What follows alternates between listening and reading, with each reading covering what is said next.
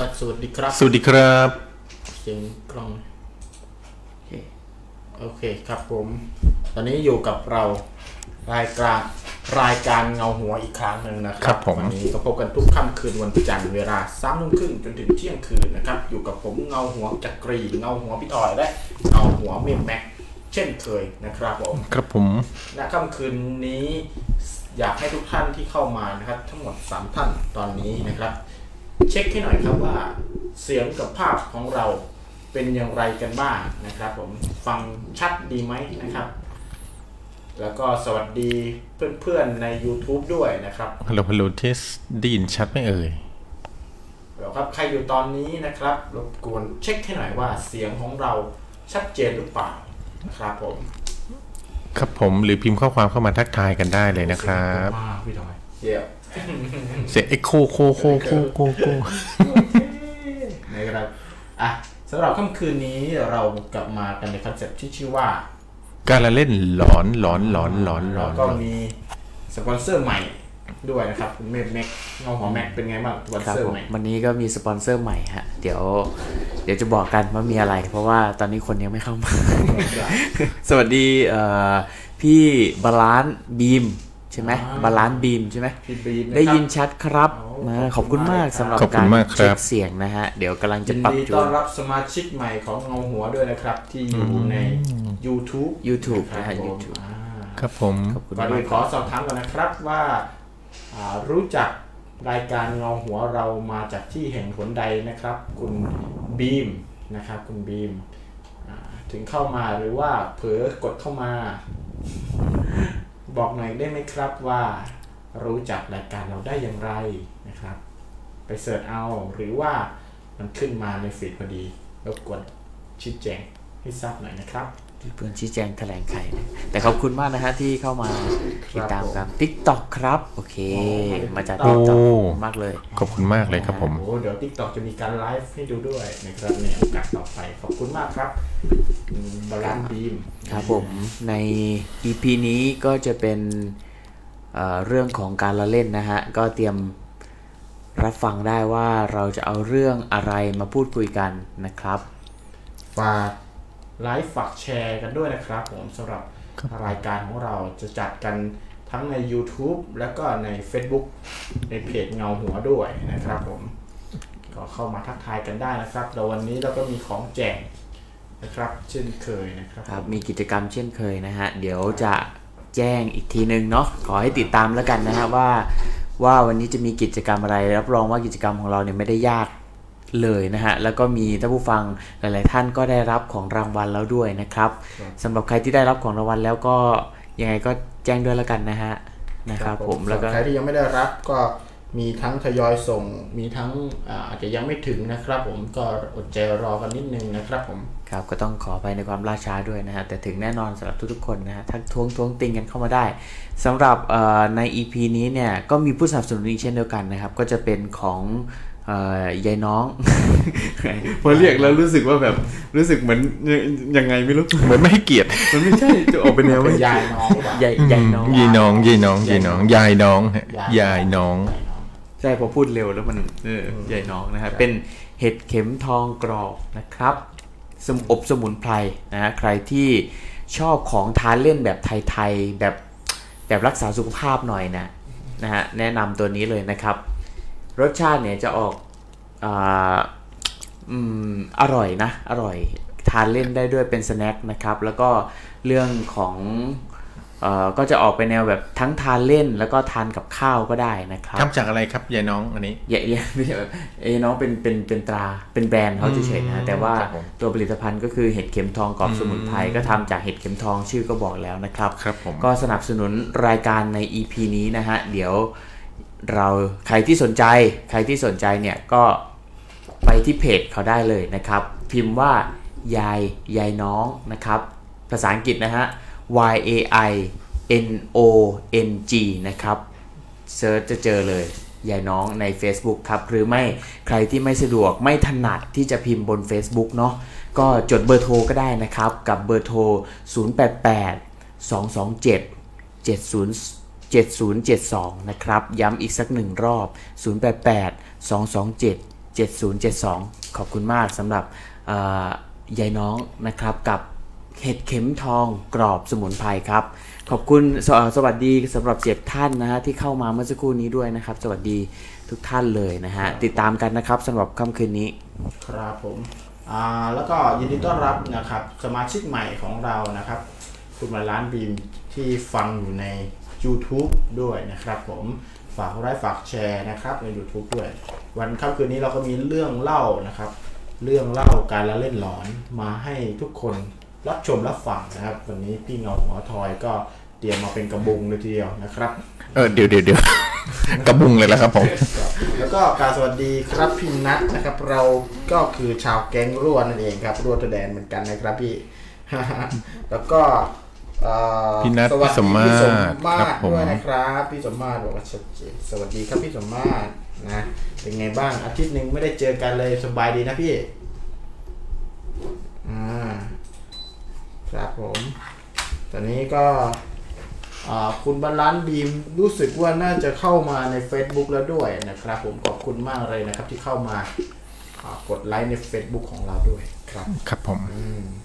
ค่ำคืนนี้เราก็ใครที่มีเรื่องหลอนๆเนี่ยตามคอนเซปต์การละเล่นหลอนเนี่ยที่อยากจะมาเล่าให้เราได้ฟังให้คุณผู้คุณผู้ฟังทุกท่านได้ฟังคุณผู้ชมก็ได้ได้ฟังได้ชมไปด้วยนะครับ ก็สามารถโทรเข้ามาเล่าได้ เดี๋ยวเราจะเปิดสายประมาณ4ี่ทุ่มครึ่งนะครับ ก็จะเป็นในคอนเซปต์การละเล่นหลอนตรงคอนเซปต์ของวันนี้ก็ได้ หรือว่าจะเป็นในเรื่องที่ท่านเจอมาสดๆร้อนๆนะครับก็ได้นะฮะลองมาแลกเปลี่ยน คุยสนุกสนุกๆสำหรับค่ำคืนนี้เอ่อความหลอนผสมความสนุกเนาะนะฮะค่ำคืนนี้ก็อยากให้อยู่ด้วยกันนะครับ เดี๋ยวเราก็จะมีการอัปเดตด้วยสำหรับเอ่อ EP นี้นะครับว่าเราจะมีการเปลี่ยนแปลงอะไรยังไง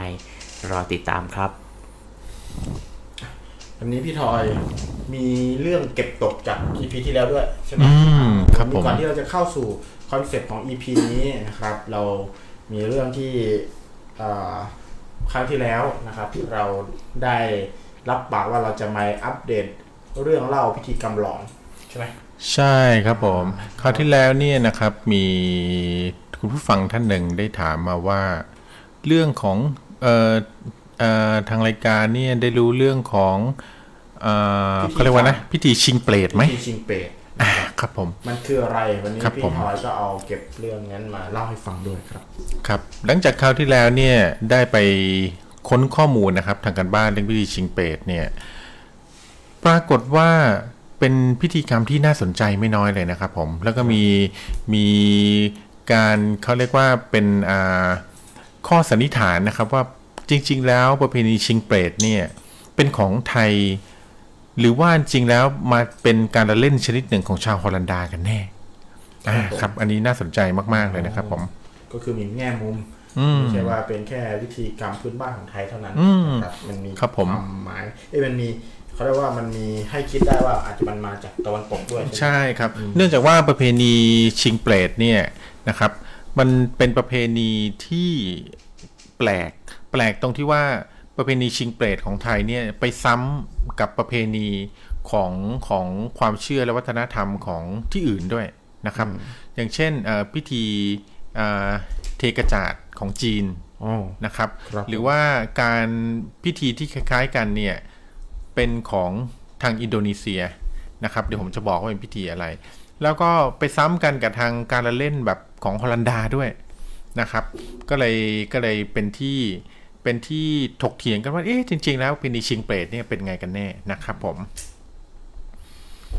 เอาล่ะคราวนี้เนี่ยเดี๋ยวผมจะจะขอเล่าเรื่องของประเพณีชิงเปรตคร่าวๆนะครับ ประเพณีชิงเปรตเนี่ย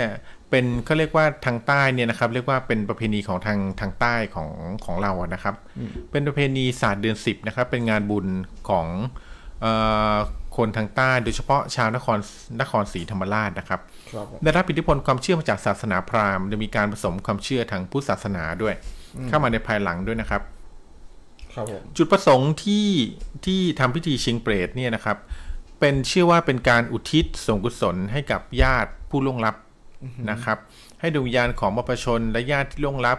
ให้ได้รับเอ่อคือเรามีความเชื่อว่าเวลาคนที่เสียไปแล้วเนี่ยและยังไม่ได้ไปสู่สุคติภพเนี่ยครับเขาก็จะจะ โดนลงโทษหรือโดนกักขังอยู่ในภูมินรกนะฮะครับผมประเพณีชิงเปรตเนี่ยจะเป็นประเพณีที่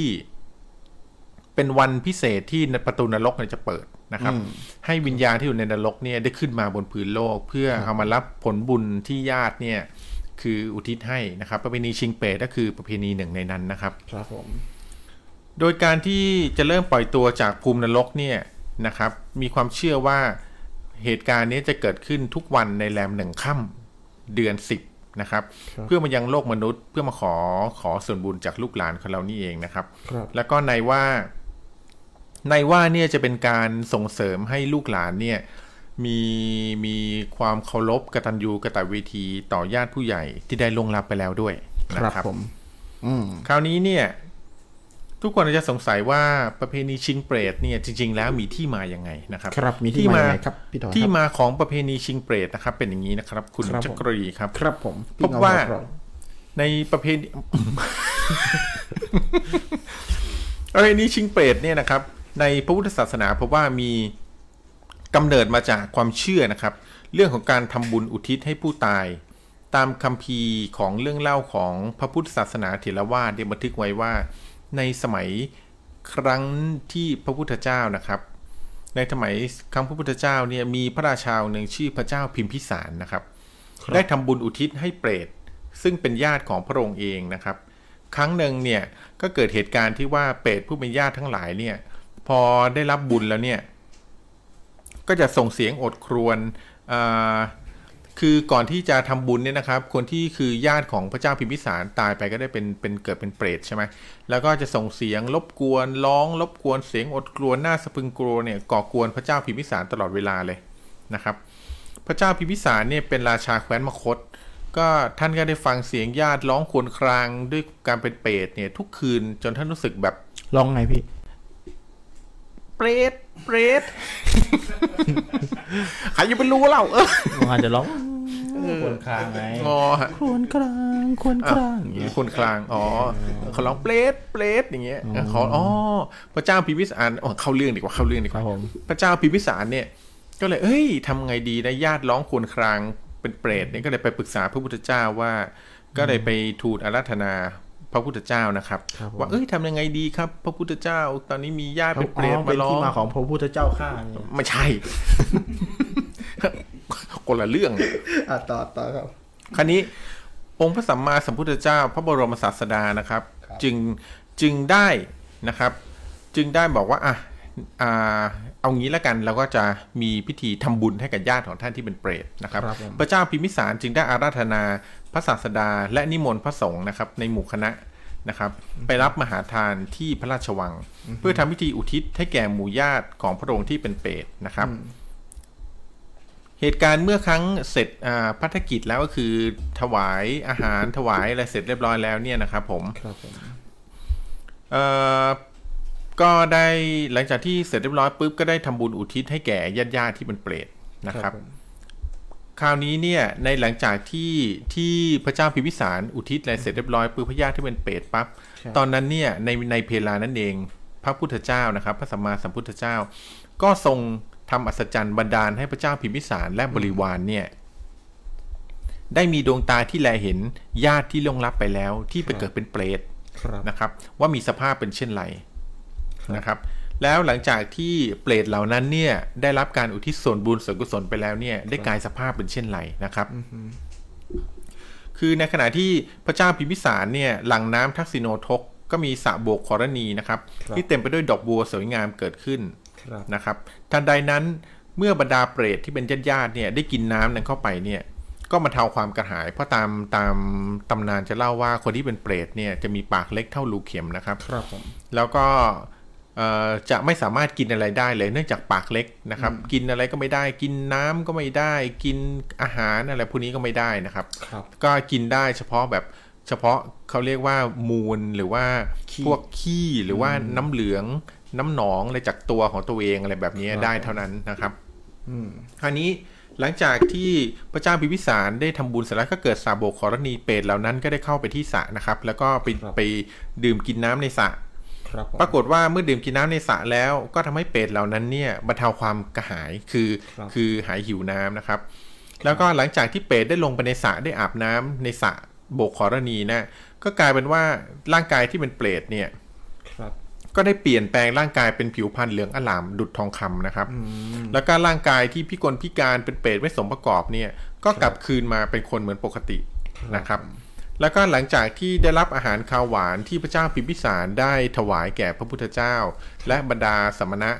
ผู้ทรงศีลทั้งหลายแล้วเนี่ยครับผมก็ปรากฏว่าอาหารข้าวหวานนะก็กลายเป็นอาหารทิพย์ที่ทำให้ร่างกายภายผองของเปรตเหล่านั้นเนี่ยได้อุดมสมบูรณ์คือแบบแบบอิ่มขึ้นนะครับ มีน้ำมีนวลอืม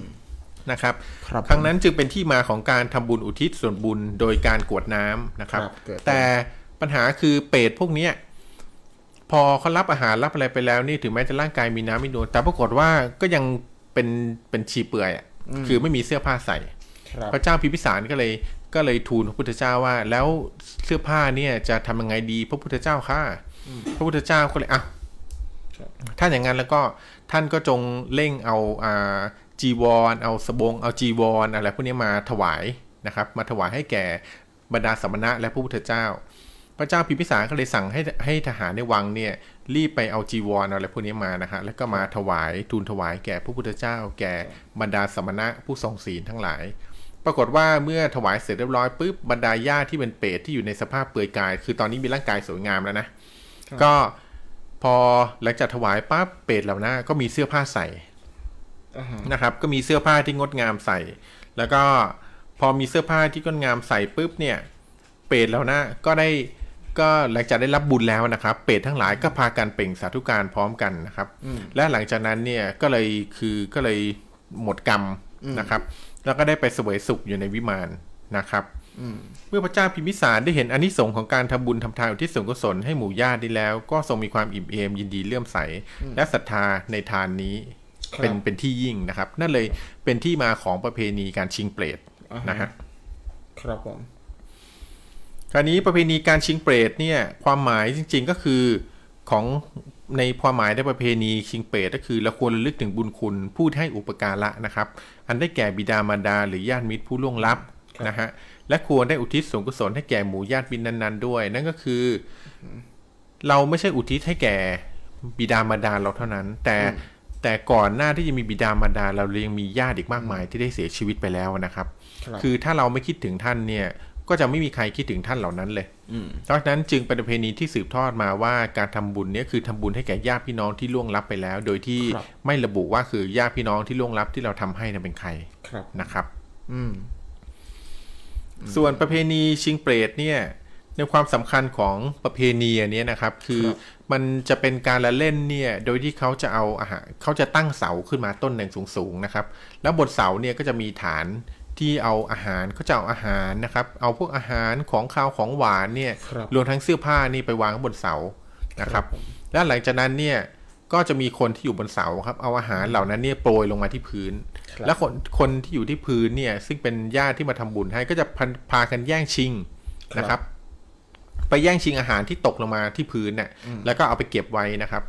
คราวนี้ก็มีคนสงสัยว่าเฮ้ย เอาอาหารที่จะให้เป็ดเนี่ยแล้วก็มาเอามาโปรยแล้วมาแย่งชิงอาหารของเป็ดเนี่ยไปกินเนี่ยไม่บาปเหรอนะครับก็คือในประเพณีชิงเปรตเนี่ยการแย่งชิงอาหารของเปรตเนี่ยไม่บาปนะครับอืมกลายเป็นว่าคนที่แย่งชิงอาหารของเปรตได้เนี่ยเปรตที่เป็นญาติของคนคนนั้นเนี่ยจะได้บุญด้วยอ๋อก็คือถ้าเราแย่งชิงอาหารได้เนี่ยก็เหมือนกับอาหารที่เราแย่งชิงได้เนี่ยก็จะถูกส่งไปให้ญาติเราที่เป็นเปรตนะครับผมแล้วก็ ส่วนอาหารที่เราแย่งชิงมาได้นั้นเนี่ย ก็มีความเชื่อว่าถ้าเอาอาหารเหล่านี้ไปฝังไว้ในพื้นที่นาของเรานะครับ ที่เราทำนาทำอะไรพวกเนี้ยก็จะทำให้พื้นดินนะอุดมสมบูรณ์ปลูกอะไรก็ขึ้นก็งอกงามดีครับนะครับ ผมอืมอันนี้ก็คือที่มาของประเพณีชิงเปรตของไทยนะครับที่ภาคใต้นะครับนครศรีธรรมราชใช่ไหมใช่ครับนครศรีธรรมราชครับผมแล้วที่ตะวันตก กลายเป็นว่าเดี๋ยวก่อนจะถึงตะวันตกเนี่ยกลายเป็นว่าประเพณีชิงเปรตเนี่ยครับไปตรงกับประเพณีของจีนของจีนก่อนซึ่งเป็นประเพณีที่เรียกว่าการเทกระจาดครับประเพณีเทกระจาดเนี่ยก็จะเป็นประเพณีที่คนจีนเนี่ยเอาเอาอาหารเอาอะไรพวกนี้มานะครับแล้วก็มาโปรย แล้วคนก็มาแย่งชิงเงินเก็บนะครับ แต่ต่างกันที่ว่าประเพณีชิงเปรตเนี่ยเราอุทิศให้แก่ญาติที่ล่วงลับ แต่ประเพณีเทกระจาดของจีนเนี่ยคือ อุทิศให้กับให้กับวิญญาณสัมภเวสีทั่วไป โดยไม่ระบุว่าเป็นใครนะครับครับอ่าวิญญาณน่าจะเป็นญาติเราหรือไม่ใช่ก็ได้อันนะครับ ก็คือบริจาคได้หมดนะครับครับ แล้วอีกประเพณีของประเพณีของอาชาวตะวันตกชาวอินโดนีเซียนะครับอินโดนีเซียที่ว่าไปอ๋อที่ว่าไปคล้ายคลึงกันเนี่ย ประเพณีของอินโดนีเซียก็มีประเพณีที่คล้ายคลึงกันเหมือนกัน เรียกว่าประเพณีปัญจัดปีนังนะครับอืม ปัญจปีนังนี่ก็คือครับปีนังนี่คือเป็นเมืองของเขาใช่ไหมใช่ฮะปัญจัดปีนังเนี่ยของชาวอินโดนีเซียเนี่ยก็คือเป็นประเพณีคล้ายๆกันเหมือนกัน คือการเทกระจาดบนบนล้านคาว่าล้านนี่คืออยู่บนที่สูงอะนะฮะแล้วคล้ายๆ กับประเพณีจีนเหมือนกันครับผมแต่ประเพณีปัญจปีนังเนี่ยดันเป็นประเพณีที่นำเข้าโดยถูกเกิดขึ้นครั้งแรกโดยชาวฮอลันดานะครับ ตอนนั้นเนี่ยอินโดเนี่ยเป็นเมืองขึ้นของฮอลันดาในยุคล่าอาณานิคมครับชาวฮอลันดาเนี่ย ก็ได้คิดค้นเกมหนึ่งขึ้นมาเพื่อความบันเทิงนะครับโดยการการเป็นเกมที่โอ้เข้าคอนเซปต์การละเล่นไทยเอ้ยการละเล่นหลอนเลย อืมมีเกมหนึ่งแต่เนี่ยไม่หลอนนะ แต่เขาเรียกว่าครับเป็นประเพณีที่การละเล่นที่ดูหมิ่นศักดิ์ศรีคนนะครับอ๋อโดยการที่ชาวฮอลันดาเขาจะตั้งเสาต้นหนึ่งเอาไว้ครับนะครับ แล้วก็เอาเงินหรือเอาของมีค่าวางไว้บนเสาบนครับต้นเสานะฮะครับแล้วก็ในเสาทั้งหมดเนี่ยก็จะทานน้ำมันให้ลื่นนะครับอืมแล้วก็เกณฑ์คนมาให้ ให้แบบว่าเหมือนกับว่าต่อยตีกันแย่งชิงกันเพื่อปีนขึ้นเสา เพื่อไปเอาของมีค่าที่อยู่บนเสานะครับอ๋อครับในระหว่างนั้นคนในประเทศอินโดนีเซียตอนนั้นเมื่อเป็นเมืองขึ้นคนก็ยากจนใช่ไหมฮะครับคนก็เลยต้องแบบ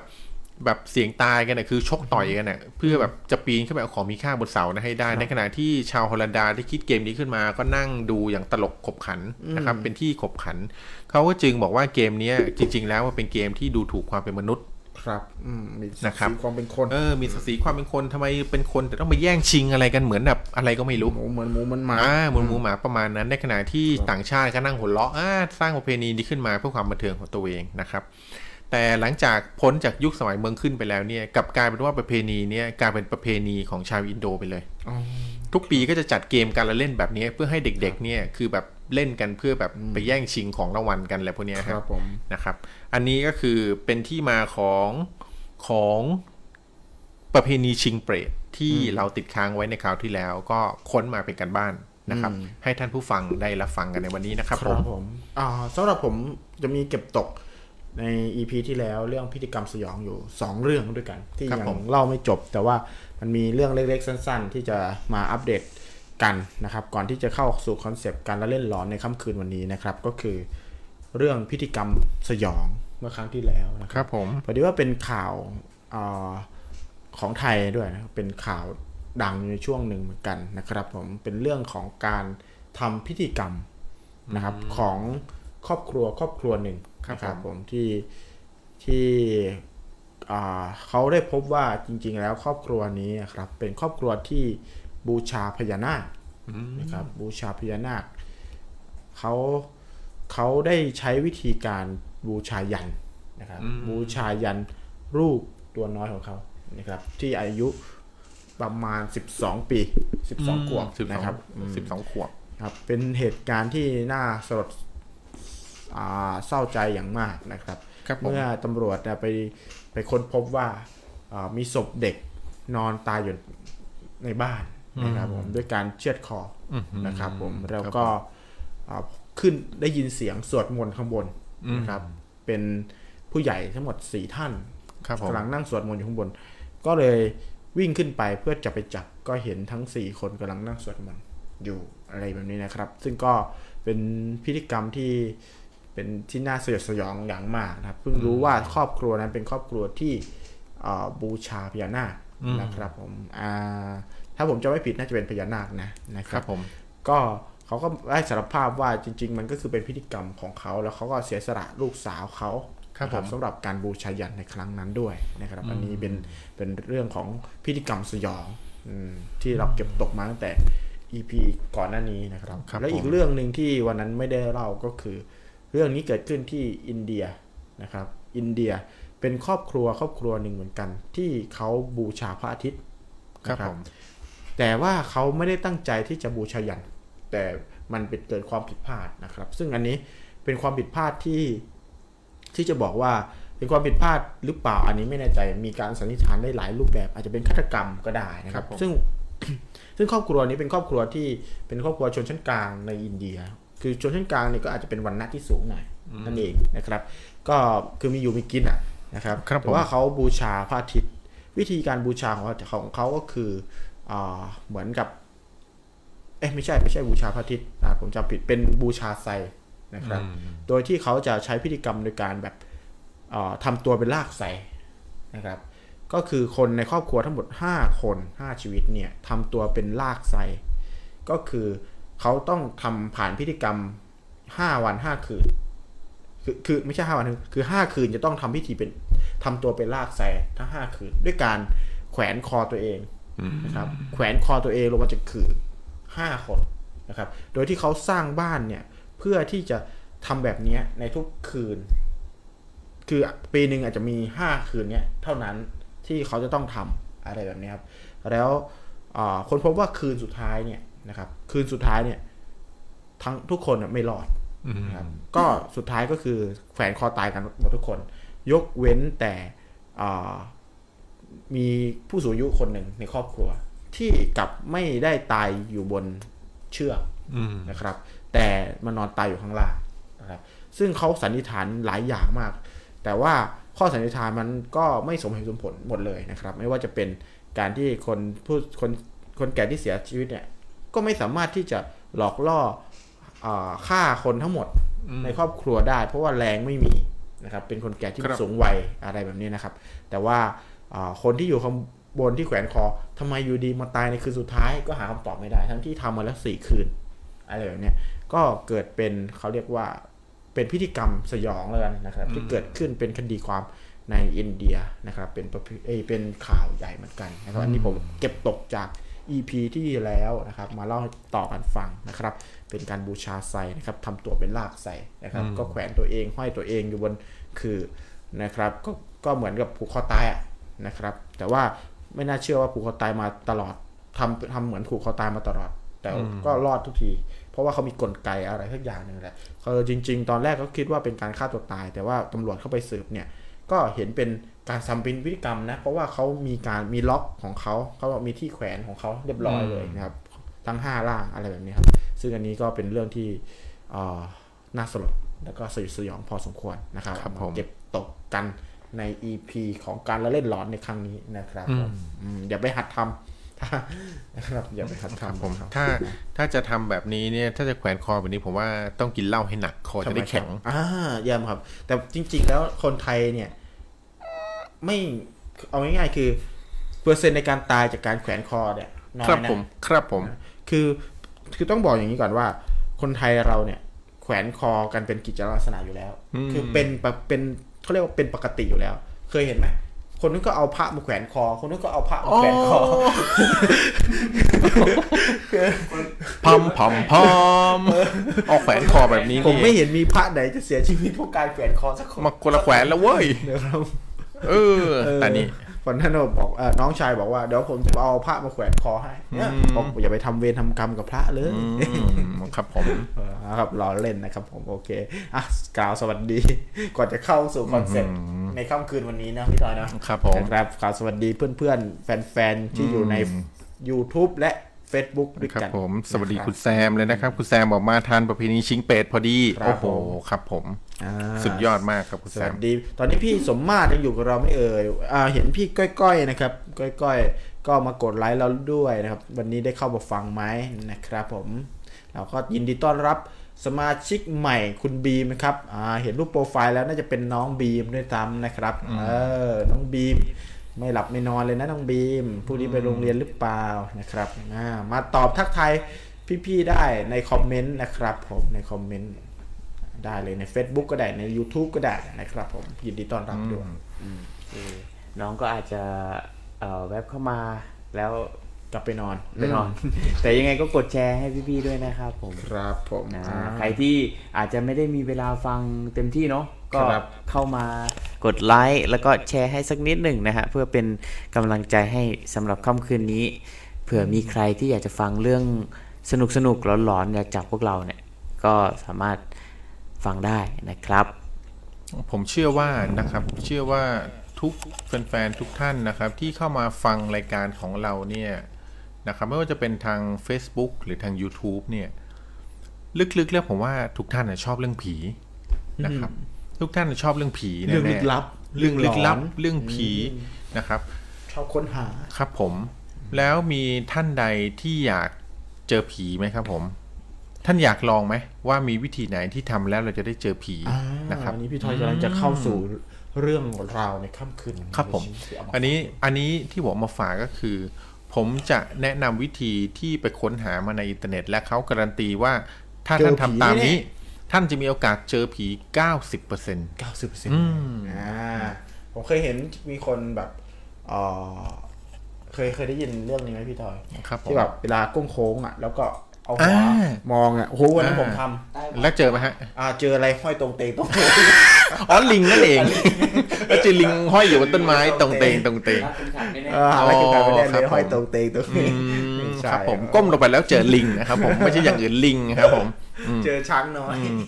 เจอจะอ๋อเจอช้างอ๋อเมื่อก่อนนี้ยังอนุญาตให้นำช้างเข้ามาในกรุงเทพเดี๋ยวนี้ไม่อนุญาตแล้วนะครับผมโอ้น่าเสียดายเป็นที่น่าเสียดายเอ้าเข้าเรื่องครับผมอะ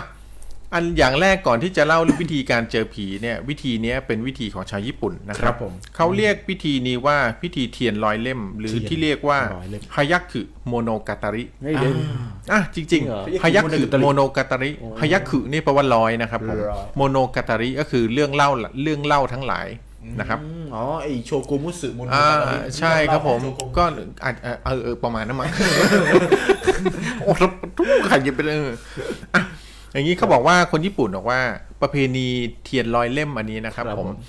ถ้าคุณอยากเจอผีเนี่ยให้คุณจุดเทียนหนึ่งร้อยเล่มครับนะครับ หลังจากจุดเทียนครบหนึ่งร้อยเล่มเนี่ยครับให้คุณเล่าเรื่องผีทีละหนึ่งเรื่องกับเพื่อนๆนะครับอาจจะสามคนห้าคนสิบคนหรืออะไรก็ได้ครับผัดกันเล่าเรื่องผีครับเล่าเรื่องผีจบหนึ่งเรื่อง ให้คุณเป่าเทียนให้ดับหนึ่งเล่มนะครับ แล้วเมื่อท่านคุณก็จะเป่าเทียนไปเรื่อยๆเรื่อยๆนะครับ จนเมื่อเทียน เล่มที่หนึ่งร้อยโดนเป่าดับนะครับ คุณจะได้เจอผีทุกตัวที่คุณเล่ามาในหนึ่งร้อยเรื่องอ่าผมจำเล่าผีน้อยทักตนตะโลกเจอยังไงผีอะมันเป็นยังไงครับผีน้อยตนโตโร่นะครับผมผีน้อยคิวทาโร่ผีน้อยคิวทาโร่อิตาโลอะอันนี้ก็เป็นประเพณีความเชื่อของญี่ปุ่นเขาเชื่อว่าถ้าเราเล่าเรื่องผีครบร้อยเรื่องและเป่าเทียนนะครับ ก็จะทำให้เห็นผีได้ครับอืมนะครับ คราวเนี้ยเราก็มาลองดู วิธีของเราบ้างแล้วกันนะครับผม อย่างเช่น อันที่กุจกีบอกเมื่อกี้คือ มองลอดใต้หว่างขาเนี่ยมองแล้วก้งโค้งมองลอดใต้หว่างขาเนี่ยครับมีโอกาสเจอผีเนี่ยนะครับผมถ้าทำถูกวิธีมีโอกาสเจอผีเนี่ยกี่เปอร์เซ็นต์แปดสิบเปอร์เซ็นขึ้นไปแปดสิบเปอร์เซ็นต์ขึ้นไปด้วย อืม เป็นวิธียอดฮิตคือก้มลงมองลอดใต้หว่างขาตัวเองนะครับ อ่านะครับ ผม อันนั้นก็ถ้าไม่อยากเจอช้างก็ใส่กางเกงให้รัดกลุ่มนะครับ ผมอะวิธีแรกก็คือนะครับเขาบอกว่าวิธีแรกก็คือ ให้เอาใบไม้ที่ร่วงหล่นจากต้นไม้นะครับครับผมห้ามเด็ดจากต้นนะเอาใบที่ร่วงหล่นจากต้นเนี่ยครับครับผมจากนั้นเนี่ยไปยืนในที่โล่งนะครับ แล้วก็วันที่จะมองเนี่ยต้องเป็น คืนต้องเป็นต้องมองเห็นพระจันทร์ด้วย ครับ หันหน้าไปทางทิศตะวันออกนะครับครับ เนื่องจากว่าถ้าเราหันหน้าไปทางทิศตะวันออก เวลาที่เราก้มตัวเนี่ยเราจะก้มไปทางทิศตะวันตกพอดีนะครับอืมก็บอกให้กำใบไม้ไว้ในมือ หมุนตัวตามเข็มนาฬิกา พร้อมกับท่องคำว่า พุทโธทายะนะครับ แล้วก็ท่องแบบเนี้ยสามรอบ ทำแบบเนี้ยสามรอบนะครับครับผมจากนั้นให้กำใบไม้ให้แน่น และคิดว่าใบไม้เป็นเครื่องมืออย่างหนึ่ง ที่จะทำให้เราสื่อเห็นวิญญาณคนตายได้นะครับครับผมจากนั้นก็เมื่อเราหมุนตัวแล้วก็ท่องแล้วครบสามรอบแล้วปุ๊บนะครับ ให้เราก้มลงมองลอดใต้หว่างขานะครับลืมตาช้าๆ ตั้งสติให้มั่นครับท่านอาจจะได้เห็นผีครับผมครับวิธีนี้มีอัตราความสำเร็จในการเห็นผี 80%เปอร์เซ็นต์แปดสิบแปดสิบเปอร์เซ็นต์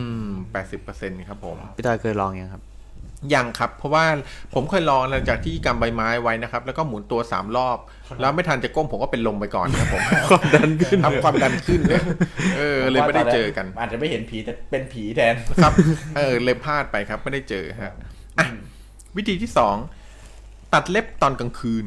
อ่าครับ วิธีนี้หลายคนคงเคยได้ยินมาบ้างนะครับ แต่ก็ไม่รู้ว่าว่าแบบทำแล้วแบบมันจะเป็นไงจะเห็นไหมเขาบอกว่าวิธีการนี้นะครับ ก็คืออ ถ้าจะให้สำเร็จก็คือต้องทำตามขั้นตอนนะครับ คือต้องตัดเล็บจากนิ้วก้อยเข้ามาหานิ้วโป้งครับนะครับ ที่สำคัญคือเราต้องตัดเล็บให้โค้งตามแนวเล็บของเรานะครับ ไม่ให้ครับผมไม่ให้แบบว่าหลุดออกจากโค้งแม้แต่นิดเดียวครับนะครับโงครับ และต้องตัดช้าๆ ไม่ให้เล็บหนึ่งเล็บใดหักเลยอืมนะครับ พูดง่ายๆคือให้ตัดเล็บเข้ามาแบบให้มาตามโค้งของวงเล็บเราเนี่ยนะ แต่ไม่ให้แต่คือพอตัดเสร็จแล้วปุ๊บเล็บที่ตัดเนี่ยต้องต่อกันเป็นวงโดยที่ไม่ให้ขาดก่อน ไม่ให้ขาดช่วงก่อนที่เล็บจะหลุดออกมานะครับครับ หลังจากนั้นเนี่ย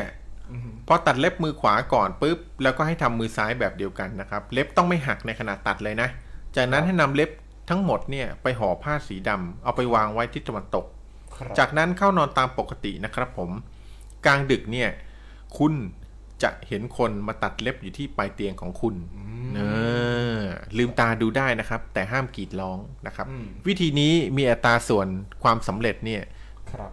85%ครับผมอืมแปดสิบห้าเปอร์เซ็นต์ด้วย ครับผมเนี่ยแสดงว่าเขามีวิจัยมาหมดแล้วดีนะ อืม ครับก็วิธีเหล่านี้เขาได้ทำการเอ่อเอาไปให้ทุกๆคนลองเล่นดูนะครับ วิธีเนี้ยวิธีตัดเล็บเนี่ยผมก็เคยลองมาครับอืมอืมผมตัดไปจนถึงเล็บที่ 9 พอเล็บที่ 10ปั๊บตัดผิดโดนนิ้วตัวเองครับ ผมเลือดไหลอ๋อนะครับก็เลยกลายเป็นผีครับก็เลย ก็เลยไม่เห็นครับเสียดายเสียดายครับ ผมอะวิธีต่อไปส่องกระจกตอนกลางคืน ครับผมอืมปกติเราส่องกระจกตอนกลางวันเนี่ย ก็คือส่องความสวยงามของเราถูกไหมฮะครับ แต่ถ้าเราส่องกระจกตอนกลางคืนเนี่ย เราจะส่องเขาเรียกว่าส่องความน่ากลัวครับ เพราะปกติแล้วเนี่ยกระจกที่เราส่องตอนกลางคืนเนี่ยตอนกลางวันเราจะส่องเห็นความสวยงาม ตอนกลางคืนนี่จะเป็นเวลาที่ผีส่องกระจกอ๋ออืมครับผมเพราะฉะนั้นเนี่ยเขาถึงบอกว่าถ้าเราอยากเห็นผีตอนกลางคืนเนี่ยนะครับโดยการส่องกระจกเนี่ยครับวิธีเนี้ยเราต้องทำก่อนเที่ยงคืนประมาณ 6 นาที คือก่อนเที่ยงคืน 6 นาทีเนี่ยต้องทำต้องเริ่มพิธีการละอืมวิธีการคือยื่นหันหลังให้กระจกนะครับ ที่เราจะส่องนะครับ จากนั้นคืนน้ำลายหนึ่งครั้งทุกหนึ่งนาทีนะครับ เราต้องนับเลยหนึ่งนาทีคืนน้ำลายหนึ่งครั้ง พอทำครบหกครั้งปุ๊บจะเป็นเวลาเที่ยงคืนพอดีนะครับ หลังจากนั้นให้เราหลับตาอืมแล้วก็หมุนกลับหลังมาทางกระจก หลังจากนั้นให้เราลืมตานะครับครับ เราก็จะมีโอกาสเจอผีนะครับ ผม แต่ในตอนที่เราทำเนี่ยห้ามมีความห้ามจุดไฟใด ๆ เลยนะครับ ผมครับวิธีนี้เนี่ย จะทำให้เราเจอผีเนี่ย90%ครับผมโอ้90%นะครับเก้าสิบเปอร์เซ็นต์ที่ครับเจอผมผีแน่นอนเลยเหรออืมถูกครับผมลองดูได้เลยนะครับผมโอ้โหผมก็เคยลองวิธีนี้ครับ เป็นยังไงอีกล่ะพอนับเสร็จปุ๊บพอของนาที พอหันกลับไปปั๊บเนี่ยครับ ผมเจอผีหัวชนกระจกครับครับโป้งครับอ๋อก็เลยแบบว่าไม่ทันเห็นนะครับผมครับแต่ได้หัวแตกมาแทนครับได้ครับ โอเคผมครับ วิธีต่อไปวิธีต่อไปครับครับ อะเราข้ามไปตอนที่พี่ทำเลย พี่ทำแล้วเดินอะไรบ้างอยากรู้อ้าวไม่ได้จีไม่ได้จีอ๋ออ๋ออ๋อเออต้องเดี๋ยวตอนต่อไปคือ วิธีต่อไปคือเหรียญคนตายนะครับ เหรียญคนตายเนี่ยต้องบอกก่อนว่าวิธีเนี้ยครับ คือถ้าไม่แน่จริงอย่าลองนะ เพราะอัตราการสำเร็จเนี่ยมากถึง 95%เลยทีเดียวนะครับมีหลายคนที่ลองวิธีเนี้ยแล้วเจอดีด้วยครับ นะครับผม เป็นเหรียญอะไรครับพี่ ก็คือเขาบอกว่า เวลาคนตายเนี่ยเขาจะเอาเงินโยนไปในโลงศพนะครับครับซึ่งเขาเรียกว่าเงินปากผีอะครับผมนะครับ ยัดลงไปในปากครับ ผมวิธีก็คือเอาเงินของคนตายเนยนะครับมานะครับอมไว้ในปากของเราเองไว้ใต้ลิ้น แล้วท่องคำว่าสุปินานังสามรอบครับผมหลังจากนั้นกั้นหายใจก้มลงมองลอดใต้หว่างขา ในจุดครับที่คาดว่าจะเจอผีอย่างบริเวณหน้าเมรุหรือว่าที่ตั้งศพเนี่ยนะครับครับผมรับรองว่าคุณมีโอกาสเจอ 95%ครับผม ท่องว่าไงนะพี่สุ ปินานังครับผมยังไงนะอย่าผมท่องสองรอบแล้วครับผมอย่าอย่าผมไม่โง่นะบอกก่อนพี่ลองทำแล้วพี่เป็นไงบ้างครับวิธีนี้แล้ววิธีนี้ผมก็คือลองทำลองทำแล้ว ปรากฏว่าพอก้มปั๊บเหรียญติดคอครับผมอ๋อแล้วพี่ท่องว่าเออไม่ท่องครับ ไม่ท่องครับ อันนี้ผมไม่ท่องนะครับผมอ๋อวิธีนี้95%นะครับผม95เปอร์เซ็นต์ด้วย ส่วนวิธีสุดท้ายเนี่ยผมไม่เจอแน่ครับครับวิธีสุดท้ายทำไมไม่เจอแน่วิธีสุดท้าย วิธีถ้าท่องอีกครั้งหนึ่งก็ไม่แน่นะครับผมครับผมวิธีสุดท้ายเนี่ยมีโอกาสเจอ 99.99%ครับผม เกือบร้อยเปอร์เซ็นต์เกือบร้อยเปอร์เซ็นต์วิธีนี้เขาเรียกว่าวิธีนอนกับศพ นอน โอ้โหนี่เจออยู่แล้วบ้างเจอตั้งแต่เรื่องที่จะทำวิธีนี้แล้วโอ้โหด้านนี้ศพเจอเจอ ครับเปล่าครับไม่ใช่คนลุกนะครับ คือไอครับไอไอครับคราวนี้วิธีนอนกับศพเนี่ยเขาบอกว่าเป็นสุดยอดวิธีที่คนที่ลองมาแล้วนะครับ กว่า 99.99%เนี่ยได้เจอสมใจเลย เจอสนใจด้วยครับ วิธีเนี้ยเป็นวิธีสืบทอดมาจากแนวคิดของคนไทยครับ คือแนวคิดความเชื่อและและใกล้เคียงกับสืบทอดมาจากแนวความคิดของหมอผีเขมรด้วย ครับ วิธีทำก็คือให้เราเอาศพผีตายโหงนะครับอืมมาจัดท่านั่งคุกเข่านะครับ ให้หันหลัง และให้เราเนี่ย นั่งหันหลังเนี่ยครับท่านผู้ชมได้ยินเสียงอะไรไหมครับผม ครับนี่มันนี่มันเสียงอะต่อเลยครับผีเปรตต่อก็บอกเลยครับให้เอาศพคนตายโหงเนี่ยนะครับ มานั่งหันหลังนะครับ แล้วให้เราเนี่ยนั่งเอาหลังชนกับศพผีตายโหงนั้นครับนะครับผมอืมแล้วหลังจากนั้นเนี่ยก็ให้เรามัดตาสังนะครับ ติดกับศพครับนั้นนะครับ แล้วก็ให้คาบทูบหนึ่งดอกบริและบริกรรมคาถานะครับ หลังจากนั้นเนี่ยเตรียมตัวได้เลยครับผม เตรียมตัวเจอแน่ๆ แต่เนื่องจากว่าวิธีเนี้ยเป็นวิธีที่ 99.99%ได้เจอแน่นอนนะครับครับผมก็เลยไม่ไม่ได้ไม่สามารถบอกคาถาได้ไม่บอกนะครับราผมคาได้ไม่สามารถบอกคาถาได้ครับผมแล้วพี่ทำเคยทำแล้วพี่เป็นไงอันนี้อันนี้ไม่เคยครับผมเฮ้ยแต่ว่าเรื่องนี้ผมเคย คือผมเคยอ่าอยู่กับศพ เป็นพันๆศพอื้อหือคือคือก่อนเป็นศพเป็นตัวขาวๆป่ะฮะ ไม่ใช่ครับ ก็คือนอนอ่าคือตอนนั้นทำงานอยู่โรงไก่อ๋อครับผมศพไก่นั่นเอง เป็นศพไก่คนคนเชื่อละศแล้วพแขวนเต้เลยเป็นพันๆศพคนละศพแล้วเว้ยครับผมโอเคครับผม อะห้า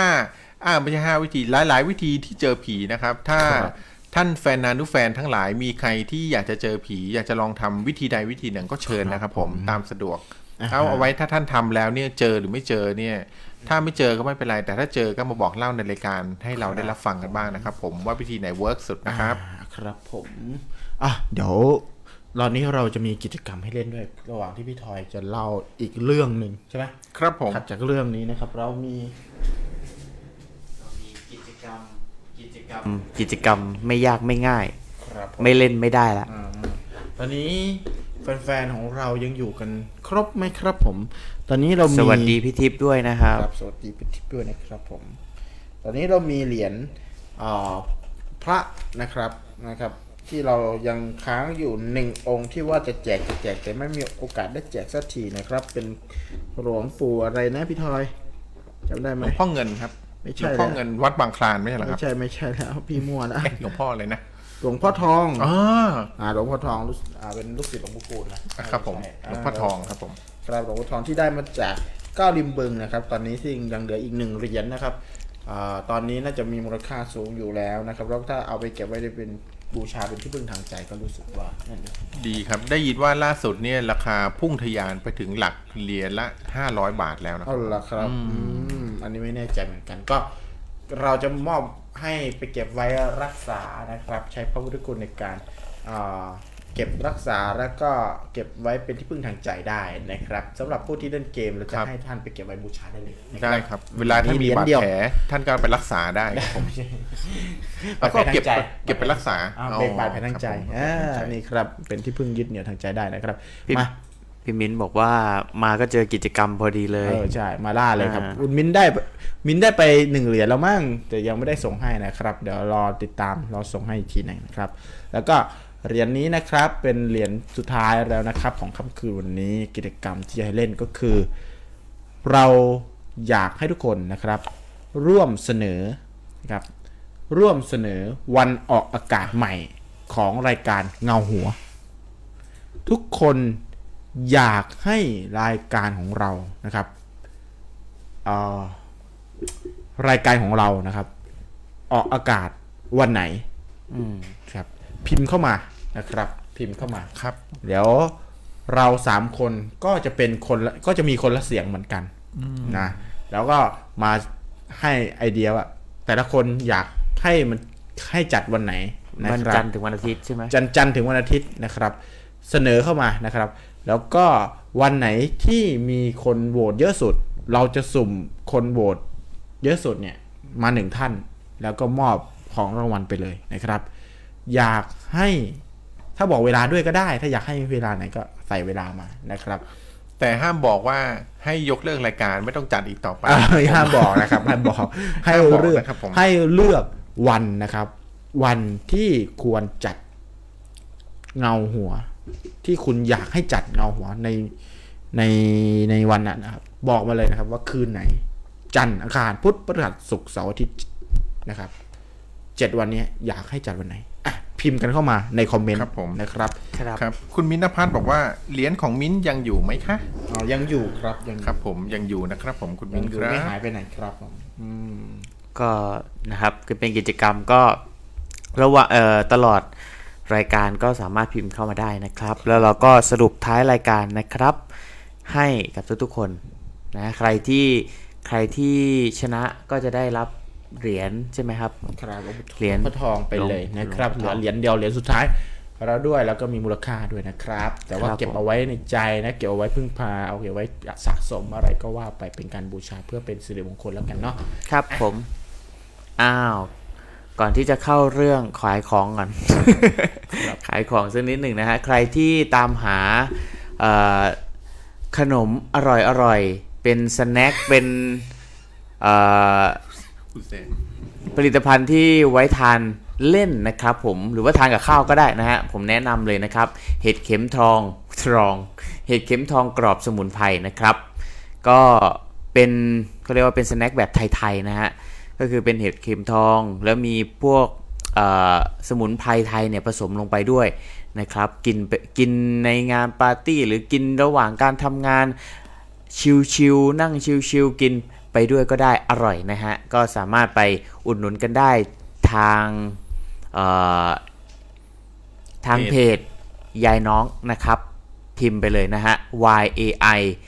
n o n g นะครับเพจยายน้องเข้าไปดู ไม่ไม่เพียงแค่ตัวผลิตภัณฑ์เห็ดเข็มเห็ดเข็มทองกรอบสมุนไพรนะครับ ก็ยังมีผลิตภัณฑ์อื่น ๆ อีกมากมายที่เเป็นแบบไทย ๆ ลองเข้าไปดูได้ ไม่ว่าจะเป็นน้ำพริกนู่นนี่นั่นเยอะแยะมากมายครับ ลองเข้าไปดูกันได้นะครับฝากไว้ด้วยกันแล้วกันนะครับ ครับผมเดี๋ยวอีกนิดหนึ่งสำหรับเห็ดเข็มทองยายน้องนะครับจริงๆเห็นชื่อยายน้องเนี่ยเขาไม่ได้ไม่ใช่คุณยายอะไรขนาดนั้นจริงๆยายน้องเนี่ยนะครับ ยังคือเป็นคนที่แบบน่ารักมากนะครับผมเจ้าของ product น่ารักมาก ตอนนี้เขาทำเห็ดเข็มทองยายน้อง แต่ได้ยินว่าเร็วๆนี้เขาจะทำเห็ดเข็มหมุดด้วยนะครับผม เอาเราไปต่อเลยนะครับผมเราไปต่อสำหรับเรื่องราวต่อไปนะครับเดี๋ยวสิพี่เอาพี่ทอยเขาเตรียมเรื่องราวของเราเอาไว้ เยอะแยะสำหรับครับผมค่ำคืนวันนี้นะครับ ครับเกี่ยวกับเรื่องการละเล่นครับหลอนผม นะครับผมอ่า อะ สำหรับการละเล่นหลอนที่ผมจะเอามาฝากต่อไปนะครับ ก็เป็นเกมนะครับเมื่อกี้ผมได้ได้บอกถึงได้บอกเล่าถึงวิธีการเจอผีแล้วถูกไหมครับ ผมเจอผีแบบแบบที่มีอัตราส่วนความสำเร็จต่างๆ เอาไปลองดูได้ แต่สิ่งที่ผมกำลังจะเล่าต่อไปเนี้ยก็คือการเล่นเกมนะครับครับเป็นเกมที่เล่นแล้วเนี่ยเราจะเจอผีนะครับครับนะครับ เกมแรกที่ผมขอเสนอนะครับ มีโอกาสเจอผีชัวร์ๆคือเกมผีปากกา ผีปากกาอืมอ๋อ